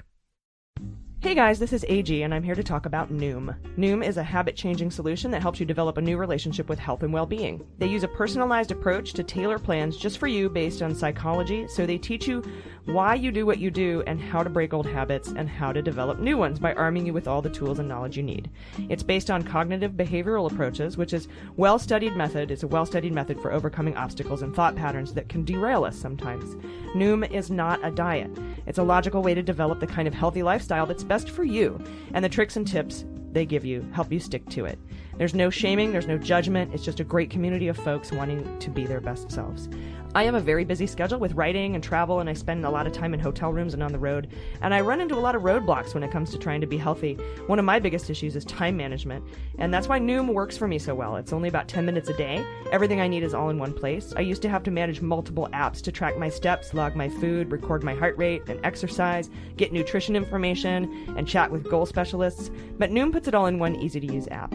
I started using it about six months ago. My goal was to ditch my all or nothing approach to dieting and exercise because I would go super hard for eight weeks. Then I'd give up for a while, then I'd have to get back into it. So I'd lose weight and gain weight, which is bad for my heart and my mental health. And I'd feel so much shame when I'd mess up in my own impossible rules. So with Noom, I lost about 15 pounds up front. And through the moderation uh, and learning to enjoy life with treats and relaxation, I've been able to maintain that. It's been a, a huge load off my mind, and not just about how I look, but how, how I feel. So I don't stress about it anymore. So Noom is designed for results. It's out with the old habits, in with the new. Sign up for your trial today at Noom, N-O-O-M dot com slash AG. What do you have to lose? Visit Noom.com slash AG to start your trial today. Again, that's Noom.com slash AG. Start losing weight for good.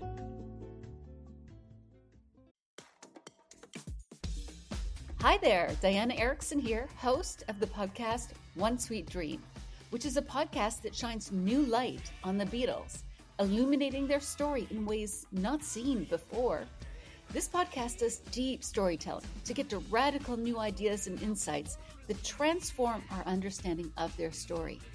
We've always known the Beatles story was exciting and epic, but there is an even bigger, better, sexier, and more beautiful story that's been hiding in plain sight. And that's what I want to share with you. Historians say that it takes about 50 years to tell the story of an event properly. And so here we are, a little over 50 years later, and have I got a great story to tell. So I hope you'll join us at One Sweet Dream Podcast, where we explore the dream that was and is the Beatles. Episodes will be released every Tuesday and Friday, so please subscribe to One Sweet Dream wherever you listen to podcasts. All right, welcome back. Hot notes. All right, guys, welcome back. It's time for Hot Notes. And today, Jordan, you have a story about Rudy Giuliani and how he could be in some trouble, as we predicted. But first, Julissa, you have a story for us about how the House Ways and Means Committee not asking for Trump state tax returns? Yeah, very weird. So this week we learned that the House Ways and Means Committee Chair Rep Richard Neal is not too happy about enforcing a brand new state law in New York that allows the government to seize Trump's tax returns. The law was passed last month and it allows the state to hand over any tax filers' tax returns to the head of Congress's Ways and Means Committee, in this case Neil.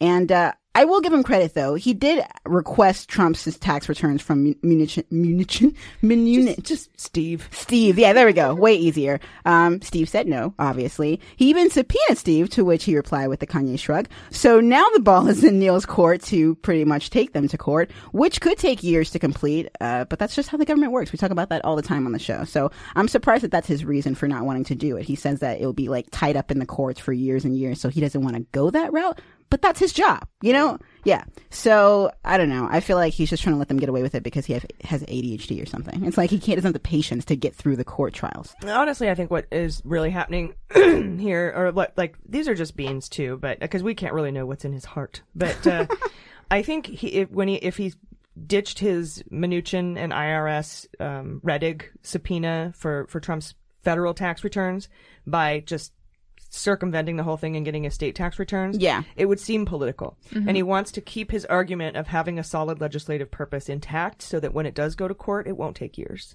Okay, that's better because I was just convinced that he was one of those guys that's like, I don't, I I mean, it's still political either way, I guess, yeah, but I was worried that he was just trying to stay out of any of the battles, like just trying to avoid conflict, and that pissed me off. But this And is I- better. And I shouldn't insinuate that that is it would take years because if he didn't have that argument, it actually shouldn't. It would be he could, like I said, he could walk up and say, uh, "I hate his fat face, and that's why I want his taxes." And Right. the the court's not allowed to consider that, and it should take just as long whether he does that or not. But I think it's political appearances that he's worried about. Totally. And he's worried about the battle with the Treasury Department themselves. Like, he knows Trump will push back. And it seems like he's just trying to, at least in this article, it seems like he's trying to avoid that battle. Maybe there's a They better way. He's still, already yeah, the he's already in the thick of one right now. Yeah, they're already going to the courts. Yeah, but, and but to- that's a good point. hmm And to take state taxes, uh, and then sort of fold on the other conflict that he's right in the middle of, I think does sort of look a little bit weak on his end too. Yeah. Yeah, especially since he's saying the reason he wants to see him is because he wants to assess the effectiveness of the IRS's program to audit annually the president and vice presidential taxes. Mm. And the IRS does not audit state taxes. So then what do you want those for? He doesn't have to have a Oh. reason.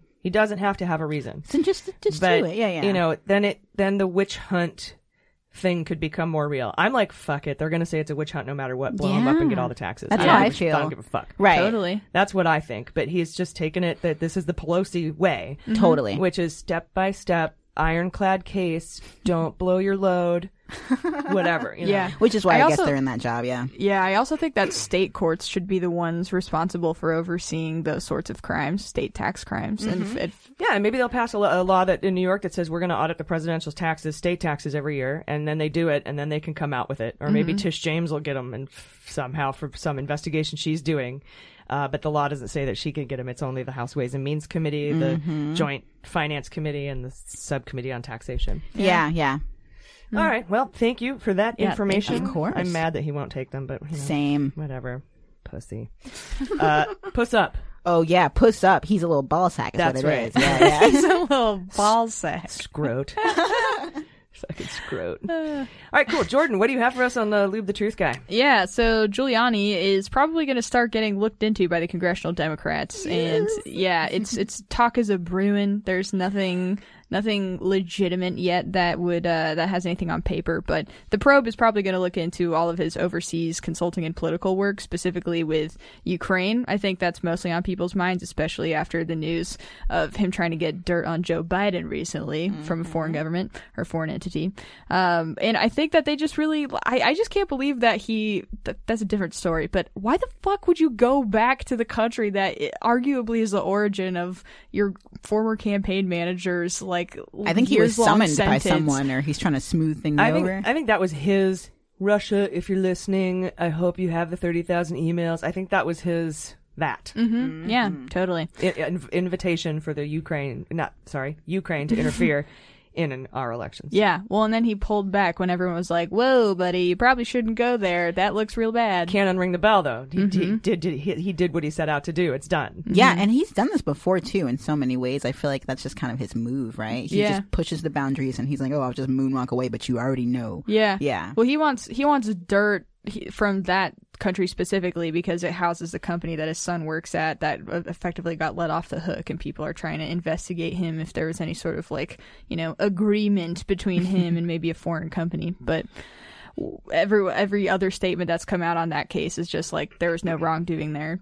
But then again, that's what everyone says. So who knows? Yep. But either either way, uh, Giuliani is also being a complete douchebag about this in response. obviously, uh, Daily Beast was the one that did this reporting, and so he gave a statement to the Daily Beast, and he said, "If they want to come after me, I gladly accept it because we could just make the Biden stuff bigger news." Do it. Give me a chance to give a couple speeches about it and hold a press conference. I'd love that. I think it'd be a fun fight. I'll just compare it to all the things they're not investigating. If they want, we can have a big fight over this. So that's his attitude about this impending investigation. And what a turd. Yeah, total turd. And then he, they're also looking into his relationships with Armenia and Romania, um, which is interesting because we haven't heard that yet explicitly, really. Uh, Daily Beast reported that Giuliani sent a letter to Romanian President Klaus Iohannis in August 2018. I have no idea if I said that last name right. um, recommending the letter was recommending changes to the country's anti-corruption program, but the contents of the letter diverged from the official State Department stance on the issue. So he was paid for writing that letter by a global consulting firm. And then in 2018, Giuliani apparently appeared in Armenia. And he was invited there by an Armenian businessman who lives in Russia. And he spoke at a conference alongside a sanctioned Russian official. George from the Comedy Palace. the guy who runs one of our uh, premier comedy clubs is uh, Armenian. So yeah, there's a couple sketchy things to look into. That's at least three countries right there that they have leads on potentially. So I am thinking he could be a fantasy indictment league pick. Giuliani, yeah. Uh, uh, the only problem with that is that they'd have to. This is a congressional uh, investigation. They'd Oh, have to that's do a criminal referral to uh, the Department of Justice, which is run by a bar. So Yeah, and also I was just thinking it's not unrelated. Would you count that as a Mueller as a Mueller investigation thing? Yeah, I would because Yeah. he was Hell he was uh, Trump's Mueller lawyer. So it that's is how a he's fantasy league, All right, so you bada can, boom. Yeah, there you go. All right. Well, thank you so much for that story. Uh, fuck you, Rudy. uh, let's see. Last year, guys, during the 2018 Mueller Palooza finale, uh, our end of the year show, we had like 17 guests on, and they all told us what they thought the story of the year was. And our most important prescient guests, like Seth Abramson, uh, were on there, and he said between him and us, we could probably run the fantasy indictment league first of all for the next five years and die rich before anyone nabbed us for racketeering. But uh, this week, the New York Times published. He, he thought the August third meeting with Zamel at, at Trump Tower was the most explosive story. It happened in 2017, but it was the biggest. I remember, and I was like, "That's an interesting pick at the time." Yeah. Well, this week, New York Times published what could be the biggest news since the Mueller report, and I thought it important to discuss it. It's the story that he tells, that, that Seth Abramson tells, but they also drop some interesting news in this story. It's buried way deep in it. Uh, there, there, that these are certain ongoing investigations that sprung from the Mueller report. We we kind of know what's behind some of those redacted bars in Appendix D. Uh, the name of this article is "The Most Powerful Arab Ruler Isn't MBS, It's MBZ," who we call Mbiza. And first of all, I love that the New York Times is walking around thinking that we're all holding rallies for MBS being the most powerful Arab ruler. uh, though that title might have been in response to Trump because he pretty much sucks the chrome off of MBS's trailer hitch on the monthly, if you know what I mean. So true.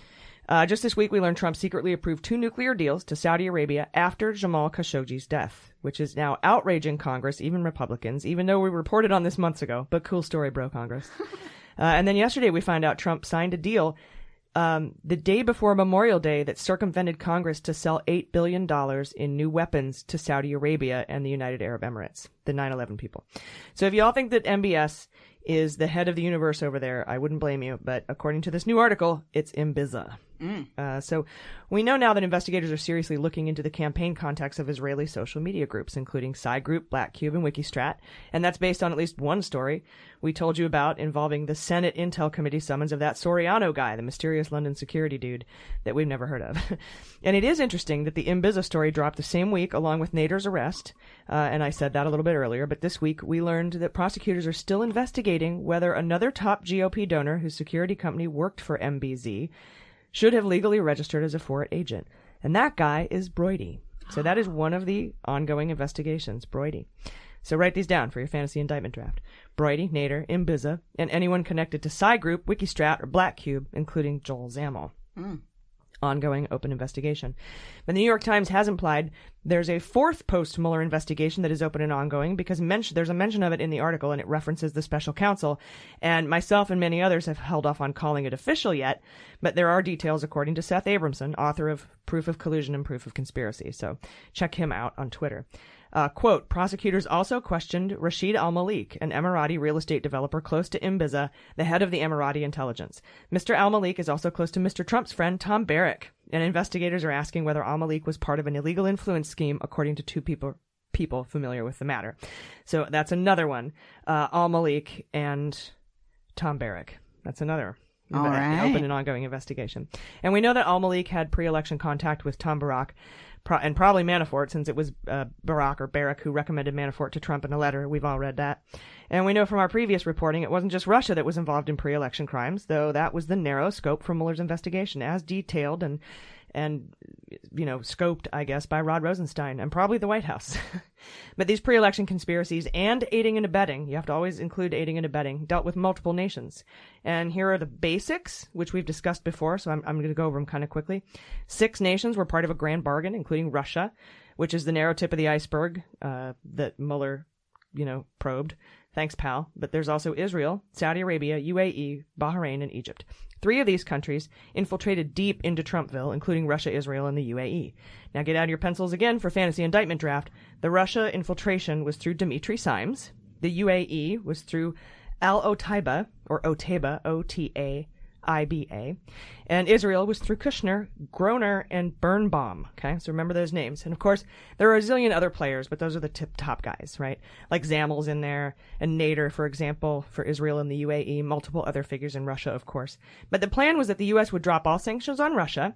Russia agrees to withdraw support for Iran, clearing the way for the new Arab Israeli alliance to remake the Middle East via Kushner, Tillerson, and Rick Gerson. And of course, the sharing of nuclear secrets and uranium with Saudi Arabia so that they can develop a bomb, and a host of other side deals like the aluminum plant in Kentucky via Deripaska lifting sanctions on him. But those are really just red herrings. The main thrust is the Russia sanctions and the Middle East Marshall Plan, which we can now pretty much include dropping Russian sanctions as part of. Imagine for a second the deal with Russia is a side gig. Jeez Louise. Yeah. So that this is the Middle East Marshall Plan. We talked about it in episode six, and I remember saying, "What if this is what it's all about?" hmm It's like world domination. Was right. Some Doctor Evil shit. Yeah, it's really gross. One million dollars. And we know from the Mueller report, Russia started operations in 2014 with the GRU and the IRA because both Russia and the UAE knew Trump was going to run for president by 2013. Don't forget the head of the GRU writing that memo in 2014 about their new cyber warfare. We read it in Russian roulette. Uh, and then the Miss Universe pageant happened in 2013. Dangling Moscow Towers started in 2014, 2013. And making inroads with Flynn and Carter Page, all that shit happened back then. Uh, the conspirators, Simes, Birnbaum, and Otaiba, along with the Emiratis, spent their entire summer trying to access the Trumps through Kushner. That's why he shouldn't have a security clearance. uh, and they were already conspiring with Simes and Otaiba and Netanyahu by late spring. And then uh, that August 3rd meeting happened with agents of Israel, Russia, the UAE, and Saudi Arabia. And Trump and, you know, Trump Jr. was the score of the century for these guys, trying to make their grand bargain. Don Jr. and uh, Stephen Miller were uh, there in that meeting representing Trump. And four nations offered election assistance. And Jr. said, hell yes. So this New York Times reporting, well, very late, is very important. Uh, there's nothing new here except now I'm st- except those you know what they found from sources about ongoing F- uh, investigations. But I'm starting to tie together this grand bargain, the importance of Nader, which is why he was probably offered partial immunity, how Flynn and Kislyak conversations are being kept from us right now, the fact that Nader spent a lot of time in Prague and might have been the one there paying off the Russian hacking hubs we just learned about a month ago, using Bitcoin probably, which is mentioned in the Mueller report, and we know one third of his net worth is Bitcoin, and perhaps it was managed by a mystery company from country A. I don't know. These are super space beans, guys. That's all I got, but there they are. That's amazing. I mean, terrifying, but amazing the way you laid it out. Um, yeah, It is pretty scary. Yeah, yeah. I, if it's not global warming, it's going to be this that does us in by 2050. Yeah, we could all be done by 2050. Yeah, yeah, for sure. I'm just done in general. Are you guys ready for sabotage? yes.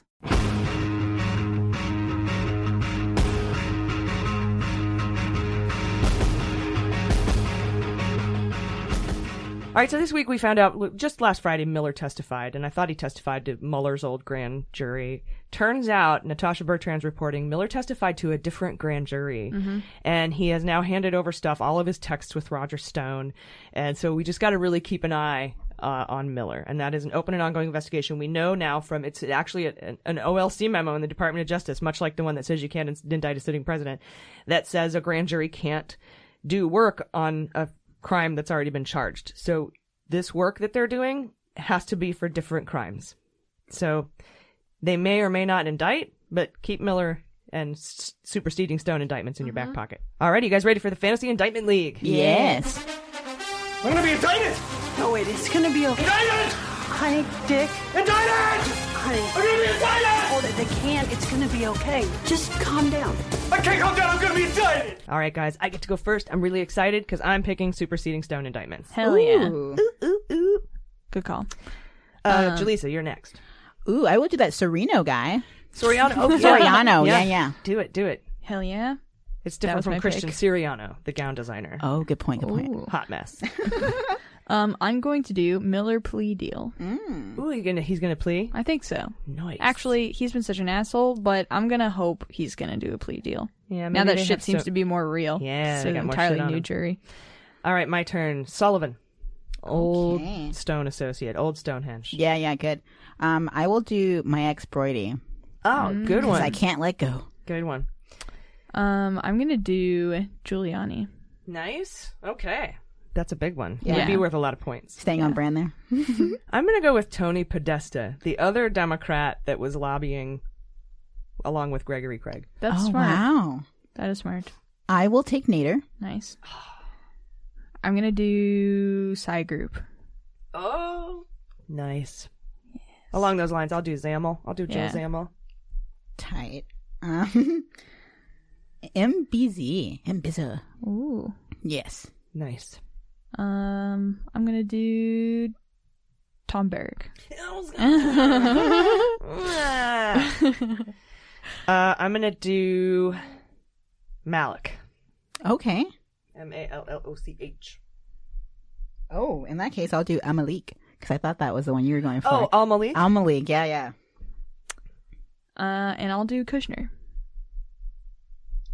Is that it? Kush. I believe so. Yeah. One, two, three, four, five. We're good. All right, cool, Yes. guys. That is how we play the Fantasy Indictment League, Woo. and you can play along on our closed Facebook group. It's for patrons. You can become a patron and get our daily updates, our minisodes, our book clubs, our Mueller report reviews before we rele- release them to the public, early access to live show tickets, along with private meetups, and of course the Fantasy Indictment League, which Yes. we post every Sunday night. So head to Patreon.com/slash Mueller. She wrote. Any level will get you all those things, and uh, any uh, higher level, we you'll get free stuff like shirts and mugs and kisses. I feel Um, like uh, Amalik could be like a uh, like alias too, right? Like Amalik trying to tell us something. Yeah, maybe. Yeah, yeah. Sorry, I was just Amalik. stuck on that. Yeah. Amalik. Yeah, yeah, yeah. no, you're not. Yeah, I am. I'm elite. um, then you, so sign up, be a patron, search Facebook friends, uh, co- Facebook Friends of Justice. Go to there Mhm. and search for the group Friends of Justice. yeah, great group. Love those guys. Yeah, it's a really fun community, guys. Uh, we'll be right back with the interview, so stick around. Mueller, She Wrote is brought to you by Sagely Naturals. For years, I've tried to find a way to alleviate my stress and help me with my inconsistent sleep patterns, and then I found Sagely Naturals, and their products have really made a huge difference for me. If you're feeling stressed out, which a lot of us do, uh, and a lot of us are in this political environment, or if your your feet are killing you after a long day of marching, or your arms are sore from smashing the patriarchy, Sagely Naturals has CBD infused lotions, sprays, supplements, and essential oils that you can make part of your self care plan. And we talk about that a lot on our podcast, how important it is to take care of yourself. I wasn't sleeping really well, so I shopped their Dreamwell collection and was able to regulate how, you know, my patterns. And now I'm sleeping so much better, and I'm so, uh, like, the stress level has gone down so low. I love it. Sagely Naturals was founded by two women back in 2015 who wanted to develop a superior product for self care derived from the highest quality hemp derived CBD. Sagely Naturals ensure all their products are completely THC free, so you get all the benefits of cannabis without any of the psychoactive effects. And of course, you know how we feel about sustainability. And Sagely Natural products are made with honest, plant based ingredients free from parabens, synthetic fragrance, artificial dyes, and sulfates. Sagely Natural helped me get back to doing the things I love, and I think it can help you too. So go to sagelynaturals.com slash AG for 20% off your first order. That's S-A-G-E-L-Y naturals.com slash AG for 20% off your first order today. sagelynaturals.com slash AG. You'll be glad you did. These statements have not been evaluated by the Food and Drug Administration. These products are not intended to diagnose, treat, cure, or prevent any disease.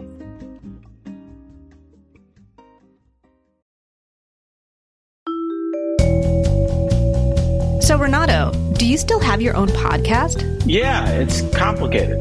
What's so complicated about a podcast? That's the name of the podcast, remember? Oh! Will you still be exploring topics that help us understand the week's news?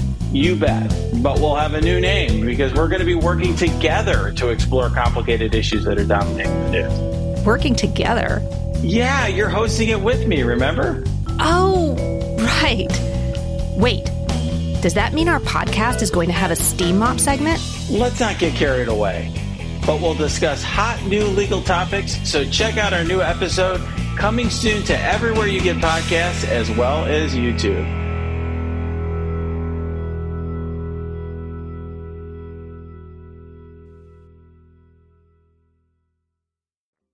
So, two weeks ago on Mueller, She Wrote, we spoke to God. So, for equal time, joining us today is the editor of the thefriendlyatheist.com. He's a YouTuber, host of the forthcoming podcast about the Pledge of Allegiance and the separation of church and state. Please welcome the friendly atheist, Hemant Mehta. Hemant, welcome to Mueller, She Wrote. Hello, thank you. We're so glad to have you, and uh, I have a couple questions for you. Uh, I'm really interested to get your point of view on a couple things. Uh, recently, uh, Trump referred to the Mueller report uh, as the Bible because it exonerates him and his family. He was specifically speaking about Trump Jr. at that point, which it does not. But uh, many Trump supporters insist on going to battle over the Mueller report when they haven't even read it. And so I tweeted a while back asking why it is that folks are willing to dig their heels in about something they haven't read. And what I got was a lot of responses saying they do this with the Bible too. what is it about certain members of the GOP and defending things they haven't read? What's that about? You know, there's there's something about taking a long, complicated document that eh, it's one of those things you love to say you have read it without actually doing the work of reading it. And because you don't read it, you can draw whatever conclusions you want from it. And you can rest assured that a lot of other people are just going to agree with whoever sounds the most confident. And so, you know, I would argue a lot of pastors are very good at saying, whatever I'm about to say is right. And I have this book that justifies whatever it is I'm telling you. And you'll find plenty of pastors who say the exact opposite and do the exact same thing.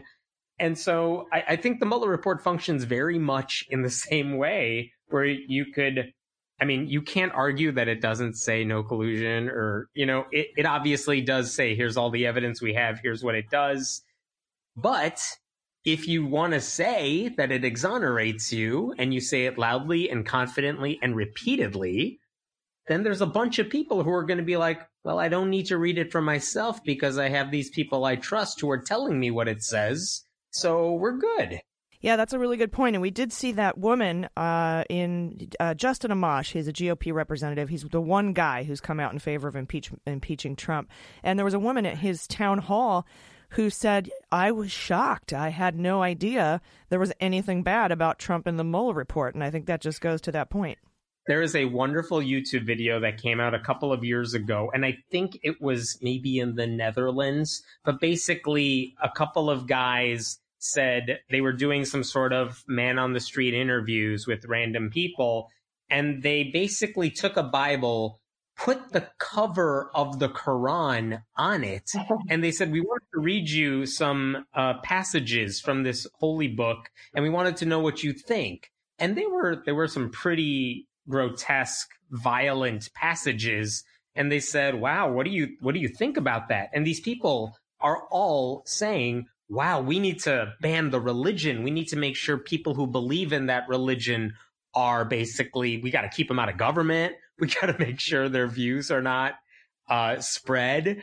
And it was then they did the big reveal and they're like, oh, by the way, this is the Bible. it's not whatever you thought it was. And you see the reactions on their face. And I think that woman you're talking about at the Amash town hall meeting, it was kind of the same thing where she has no idea what's in the document because she hasn't looked at it. And if anyone says, hey, did you know that you know, the, the, the report said this or that Trump was quoted as saying this, it would come as a shock to her system and not just her. She's, she's one person, but there's too many people where they'd be like, there's no way it says that in there. It's like, no, it, it totally does. It's on page 200, but it's in there. Yeah, I remember that video. It was pretty unsettling. You could do that with anything. like it's a constant game. I know a lot of atheists play online where if I've seen this on Facebook, for example, where if you put a nice image of like a, a woman in a meadow and a nice serene background and you just put like Psalm 12, you know, 32, chapter 12, whatever it is, it'll sound good. It'll look good and people will spread it. But only a handful of people ever look up the verse and realize it's like smash your child against the rocks. Yep, that is that is true. So I think that that does play a long a long way into it. Plus, there's also confirmation bias. People they don't want to hear facts that that might disagree with their feelings. Right, right, and it's so much easier. Uh, let's assume you're on the Trump side here. It's so much easier to say, well, he said it exonerates him and that there's no collusion, and everyone on Fox seems to think the same thing. What's what's the alternative? Reading it for yourself and realizing they're wrong? That's that's a lot of cognitive dissonance that you don't want to have to deal with and it's so much easier to just say i'm just going to take your word for it and continue living my life without realizing that i'm living a lie that's true. It is a lot easier, and I think that that probably plays a plays a large role in that. So, um, you're you're a huge advocate of the separation of church and state, from my understanding. And uh, I was interested in your thoughts about this new wave of anti-choice bills, anti-abortion bills coming out of red states, and how you feel about any like the chances of any of them being used to overturn Roe v. Wade in the Supreme Court. Is first of all, do you think it'll make it there? And second of all, do you think that you know the fact that Trump has put Gorsuch and um, Kavanaugh on there, do you think it stands a chance? You know, unfortunately, I don't have a lot of optimism that Kavanaugh or Gorsuch are going to do the thing that they're totally gonna do. Like, of course they are. That's why they have their jobs. It was an open secret, right? So yeah, I am worried that it's going to get to them. I am afraid that they are going to find a way to, if not overturn Roe v. Wade, then make it all but toothless um, and I'm fortunate. I live in Illinois, and also I'm a I'm a guy. This doesn't affect me as much. Um, but I live in Illinois, where we're passing legislation to protect a woman's right to choose. But w- what really bugs me about the anti-abortion stuff, besides the fact that this is what they're trying to do, is you have to go back to what is it that conservatives want so badly that they want to overturn Roe v. Wade. And I would think their answer is pretty straightforward. They want to stop people from having abortions. And the thing is, we know exactly what that takes. Uh, an online acquaintance of mine and someone who I know a lot of progressive Christians, especially admired, Rachel Held Evans, she passed away uh, a couple of weeks ago. And she caused a stir in the progressive Christian world because she said and I'm paraphrasing her, she said, I am pro life. I do want to reduce the number of abortions. That's why I'm planning to vote for Hillary Clinton in 2016 because her policies are going to reduce the number of abortions. Banning it isn't going to do the trick, but sex education will and uh, contraception access will and better health care and child care will reduce the number of abortions. And so I would think if you're really opposed to the procedure itself, we know how to reduce the number and they're choosing the worst possible way to achieve their goal to the point where it may backfire. And so even to like the, the pro-life world, it seems like all the things that are happening in state legislatures these are the worst possible ways to one win people over on your side two reduce the number of abortions and three it could backfire in the sense that it you may be by having no exceptions to the rule by making an arbitrary choice about when the ban can begin um, you're making it really hard for those conservatives to say yup i'm totally down with this. This is legal. I mean i think they're, they're still going to do it but what would they would have to write in that decision to say somehow this is all okay? you're making it really hard for them to write a ruling that will withstand, you know, more than a couple of years before it's overturned. Yeah, totally. And it's true. We have proof. We have hardcore evidence that uh, you know making uh, contraception available and and educating folks reduces the number of abortions. So it just leads me to believe that the reason they're doing it is not to reduce abortions; it's for something else. Yeah, it's to punish women. It's to punish the mm-hmm. idea of sex. And again, the way their their decisions, the state laws are being written, you're punishing sex mm-hmm. within a marriage. If a woman decides she doesn't want to have a baby at that time or something like that.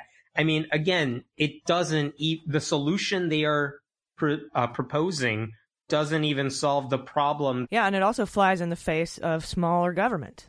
Yeah, no kidding. It's clear to me, and I'm with you on this, that this is just a control thing. It's they don't like the fact that women have sex or something, I, or they're I don't know. It's just it's some morality law, which we should never have in the first place. So.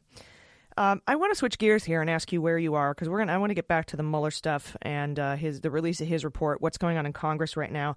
And I wanted to ask where you are on the impeachment argument because we learned today Jerry Nadler, the chair of the House Judiciary Committee, is now in favor of an impeachment inquiry and trying to push Nancy Pelosi into backing him uh, to open an impeachment hearing in in his committee, the Judiciary Committee, which could bolster the legal grounds for like their subpoenas, make it easier for them to get their materials and their evidence.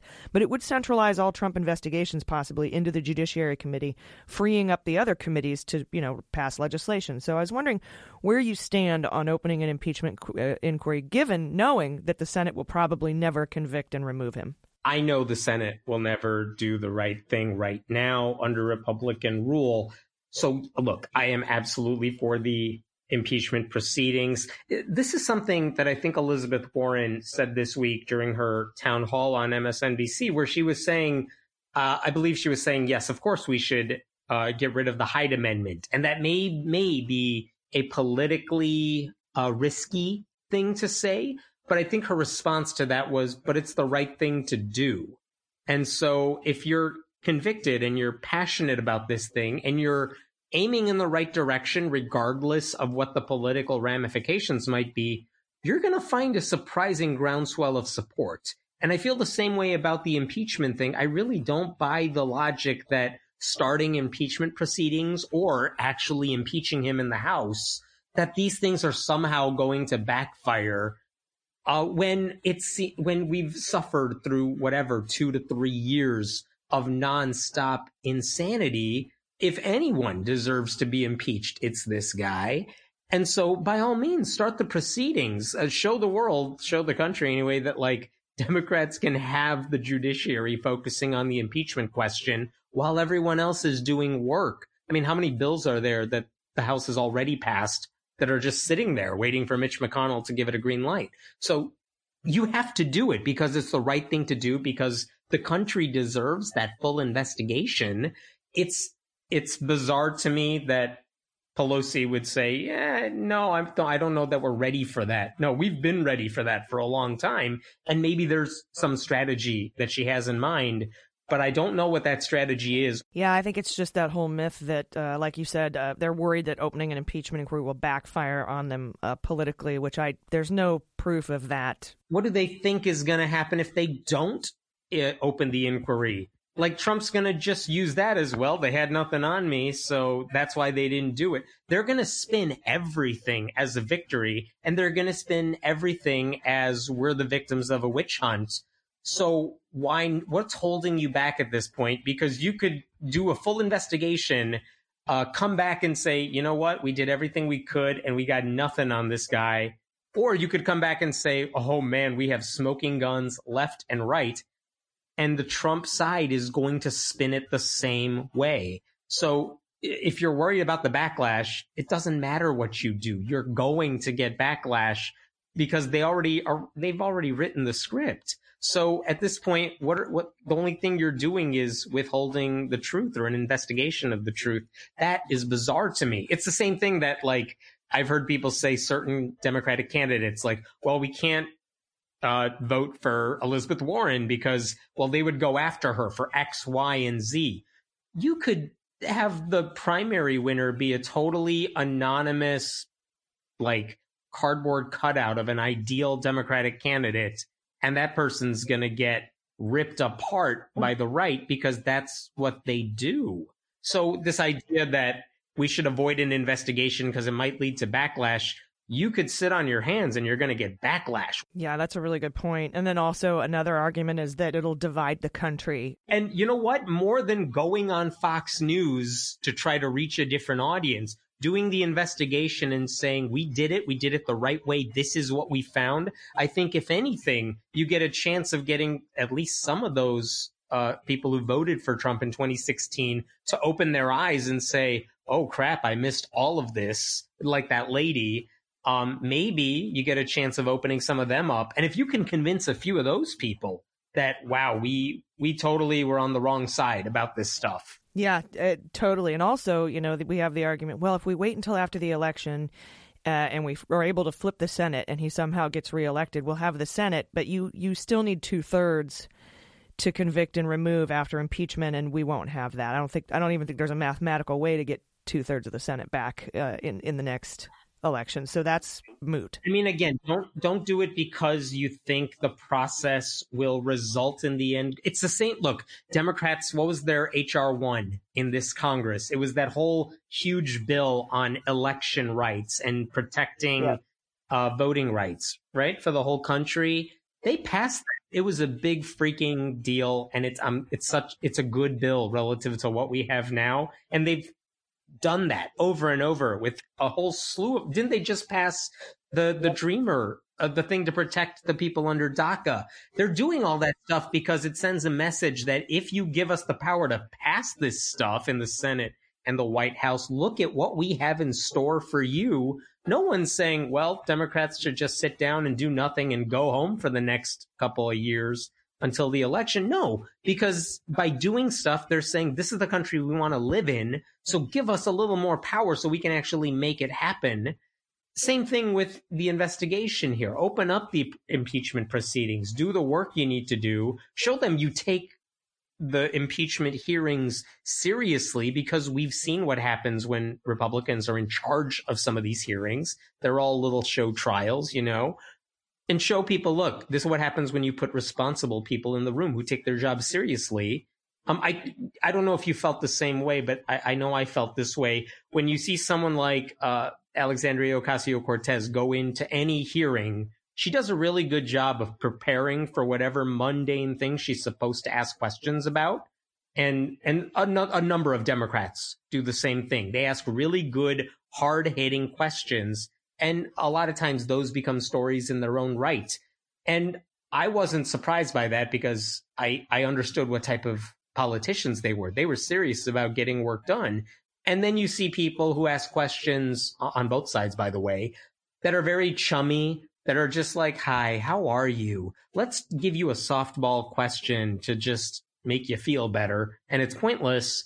It's like, no, I want the people in there who are going to do the research and ask tough questions because those are the people who need to be in government. Yeah, and I really love your point there too. You know, where you're saying, look, these, these a lot of these people against impeachment are saying, you know, there's there's no point in doing it. Um, we shouldn't impeach him because the Senate will never convict. That'll be like saying that would be like saying we shouldn't pass any bills then because the Senate's not going to vote on them. And by the way, as as someone who is an atheist activist online, I, I have a firm take on the God question.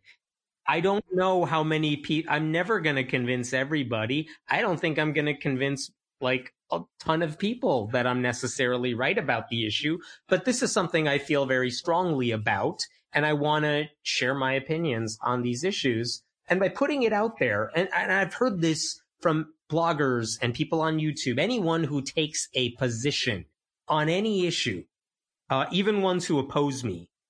I think the response has always been the same, which is to say, yeah, I get plenty of backlash. There are always going to be people who react and respond and don't like what I have to say. But we always get messages from people who say, I never thought about it that way, but listening to you convinced me that I was wrong. And, or it got me thinking about this issue a little more closely. And this is down the line anyone who has done this for any length of time has almost certainly gotten a message like that Because when you're confident and you know you're right about this issue, whatever that issue is, that is infectious in the best possible way.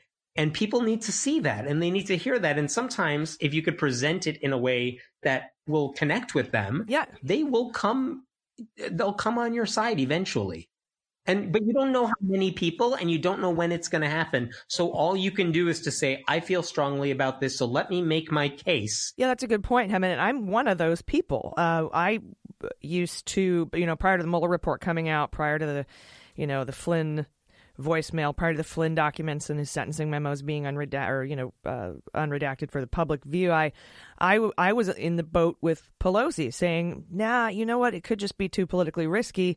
And uh, you know we don't want to blow up the election. We have to get him out of office. And if 2020, as soon as we can do it, we can do it. Then that's what we should. That's what we need to do. But after speaking to many experts, uh, many friends of mine, a lot of folks who I've had on the show, and after the Mueller report came out, of course, with the you know all the instances of obstruction of justice and uh, I I changed my mind. I, it it it is possible. It does happen with people once you know once they become more educated about a subject to change their mind. And so I think that that also you're right lends to the importance of just saying what we believe is to be true. And can you imagine what sort of reaction from progressives, from the people who are going to vote for Democrats in the freaking midterms? you know, like what would the reaction be if they're saying, well, we have all the information we need, but it's politically risky, so let's not touch it. It's like, no, what's the, why would I vote for you? You're not giving me the incentive to work my butt off to get you elected and get everyone I know to vote for you. When, what are we going to say? Well, we elected them and then they, they were Yeah. like, well, it's never going to work, so let's not do it. It's like such an, it's such the opposite from, you know, hope or whatever slogan, inspirational slogan you want to give. It, it's just a, well, let's throw our hands up in the air and surrender because, well, we don't have all the power. but like you could shape people's convictions. Yeah, and that was actually the turning point for me. So, uh, so many people saying, you know, I understand that you're worried about the implications of a failed impeachment, but you need to think hard about the implications of not impeaching or not even opening an inquiry and how that looks and what what message that sends. And that is such an important thing. Like, show me what you would do if we gave you even more power. Because again, if you're passing all these bills that are going to change the country for the better, like, wow, I want to do everything I can to make sure, at least in my community, we're electing as many progressives as possible. So, yeah, like, do your job. Yeah, exactly. And then, of course, you know, when we do these things like pass the Dreamers Act and they don't get taken up in the Senate, that will affect the Republicans in, in the election. And I think, you know, if you open an impeachment inquiry and, and it makes it to the Senate and they don't vote to convict, then they are going on the record as having that stance. think about the political ads you get when you say, Hey, my party passed this, this, this, and this. Their party refused to even consider it. Um, I believe I, if I heard right today, Uh, Wendy Davis said she's jumping in a congressional race in Texas. And obviously she's, she's big on abortion rights and she's up against one of the most conservative guys in Texas whose biggest claim to fame in the past month is blocking the bill to help struggling communities after a natural disaster. Obvi- like, I have no doubt, knowing nothing about her campaign itself, that, oh my God, those political ads write themselves because when you have a do nothing person in Congress, like, oh my God, it's so easy to just tell the con- tell, tell your district, look at what happens when you elect this guy. Yeah, that's a really good point, and I think it's going to make a big difference in 2020. Um, not just the legislation, but you know whether or not we open an impeachment inquiry. So, I really appreciate you coming on today, uh, Hemant. If you could tell everyone uh, where they can find your upcoming podcast or where they can go to find, um, you know, your your your stuff online. Sure. So my biggest uh, uh, thing I do is writing for friendlyatheist.com. Everything I do, you could find on there. And the podcast, which is all about this deep dive into the Pledge of Allegiance, will be coming out in, in a couple of months. But uh, there'll be more information on that at Church State Separation Podcast.com, which will be up and running shortly. Great, that's so awesome. I really appreciate you coming on today. Uh, thanks again. Thank you so much. Have a good one. It's nice to talk to you. All right, guys, that is our show. What a fun interview he was. Yeah. I really like that. Haven't met a guy. He's really a cool dude. Definitely. For an atheist, right? Yes, yes, or a closeted religious person. Haven't determined that yet. yeah, no, I, I didn't actually ask that, that hard hitting question. I kind of hinted that I might, but I did not. Oh, yeah. Uh, so, guys, that's it. Do you guys have any final thoughts? Uh, thank you for buying tickets to our live shows. If you're in San Francisco, I think you should probably try buying a ticket because it sounds like they might sell out if our VIP one sold out that fast. Yeah. Yeah, and it's a relatively small venue, so get them. Mhm. Even though it's August 30th, you know, make plans yeah. now. Yeah, why not? Make some plans. We'll look forward to it. I'm excited. I'm I haven't been to that city, and so the city. I haven't been there in so long. Somebody was like, "Gosh, for never having been there, you sure know a lot about not calling it San Fran and how we like to be called the city and how we all go." Thank you for telling do." me. I had no idea. Yeah, uh, or Frisco. Mm, don't do, do Oh, that. Frisky I- Frisco. I learned all, I learned all that from Eddie Izzard. To be Mm. fair, he, he does Oh. all of that in his when he goes to San Francisco. oh, the city. Oh. uh, anyway, guys, I've had a really wonderful time. I, I hope you guys are doing well. If you need to take a break, take a break. Come back. We got your back. And take care of yourselves. Take care of one another. I've been AG. I've been Jaleesa Johnson. I've been Jordan Coburn. And this is Mueller, She Wrote.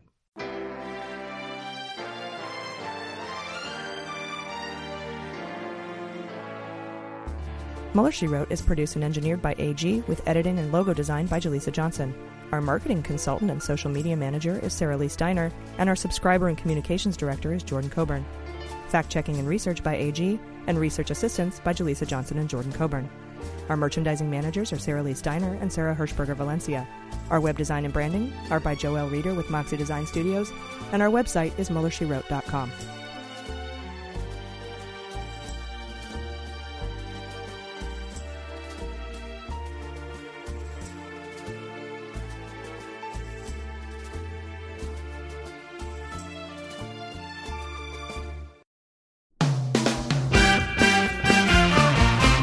Season 4 of How We Win is here.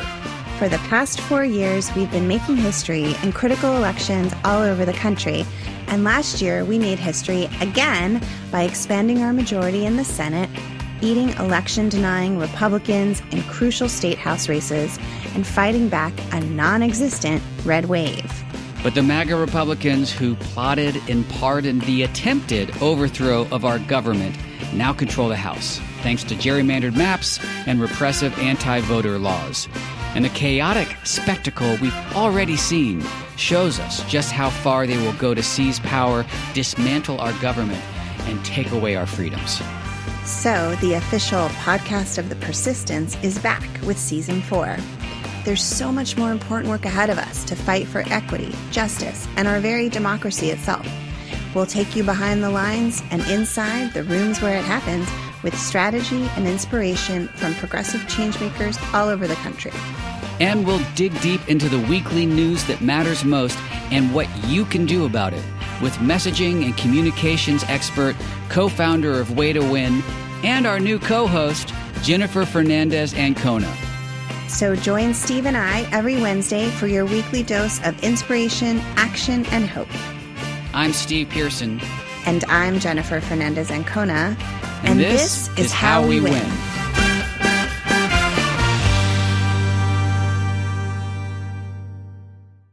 MSW Media.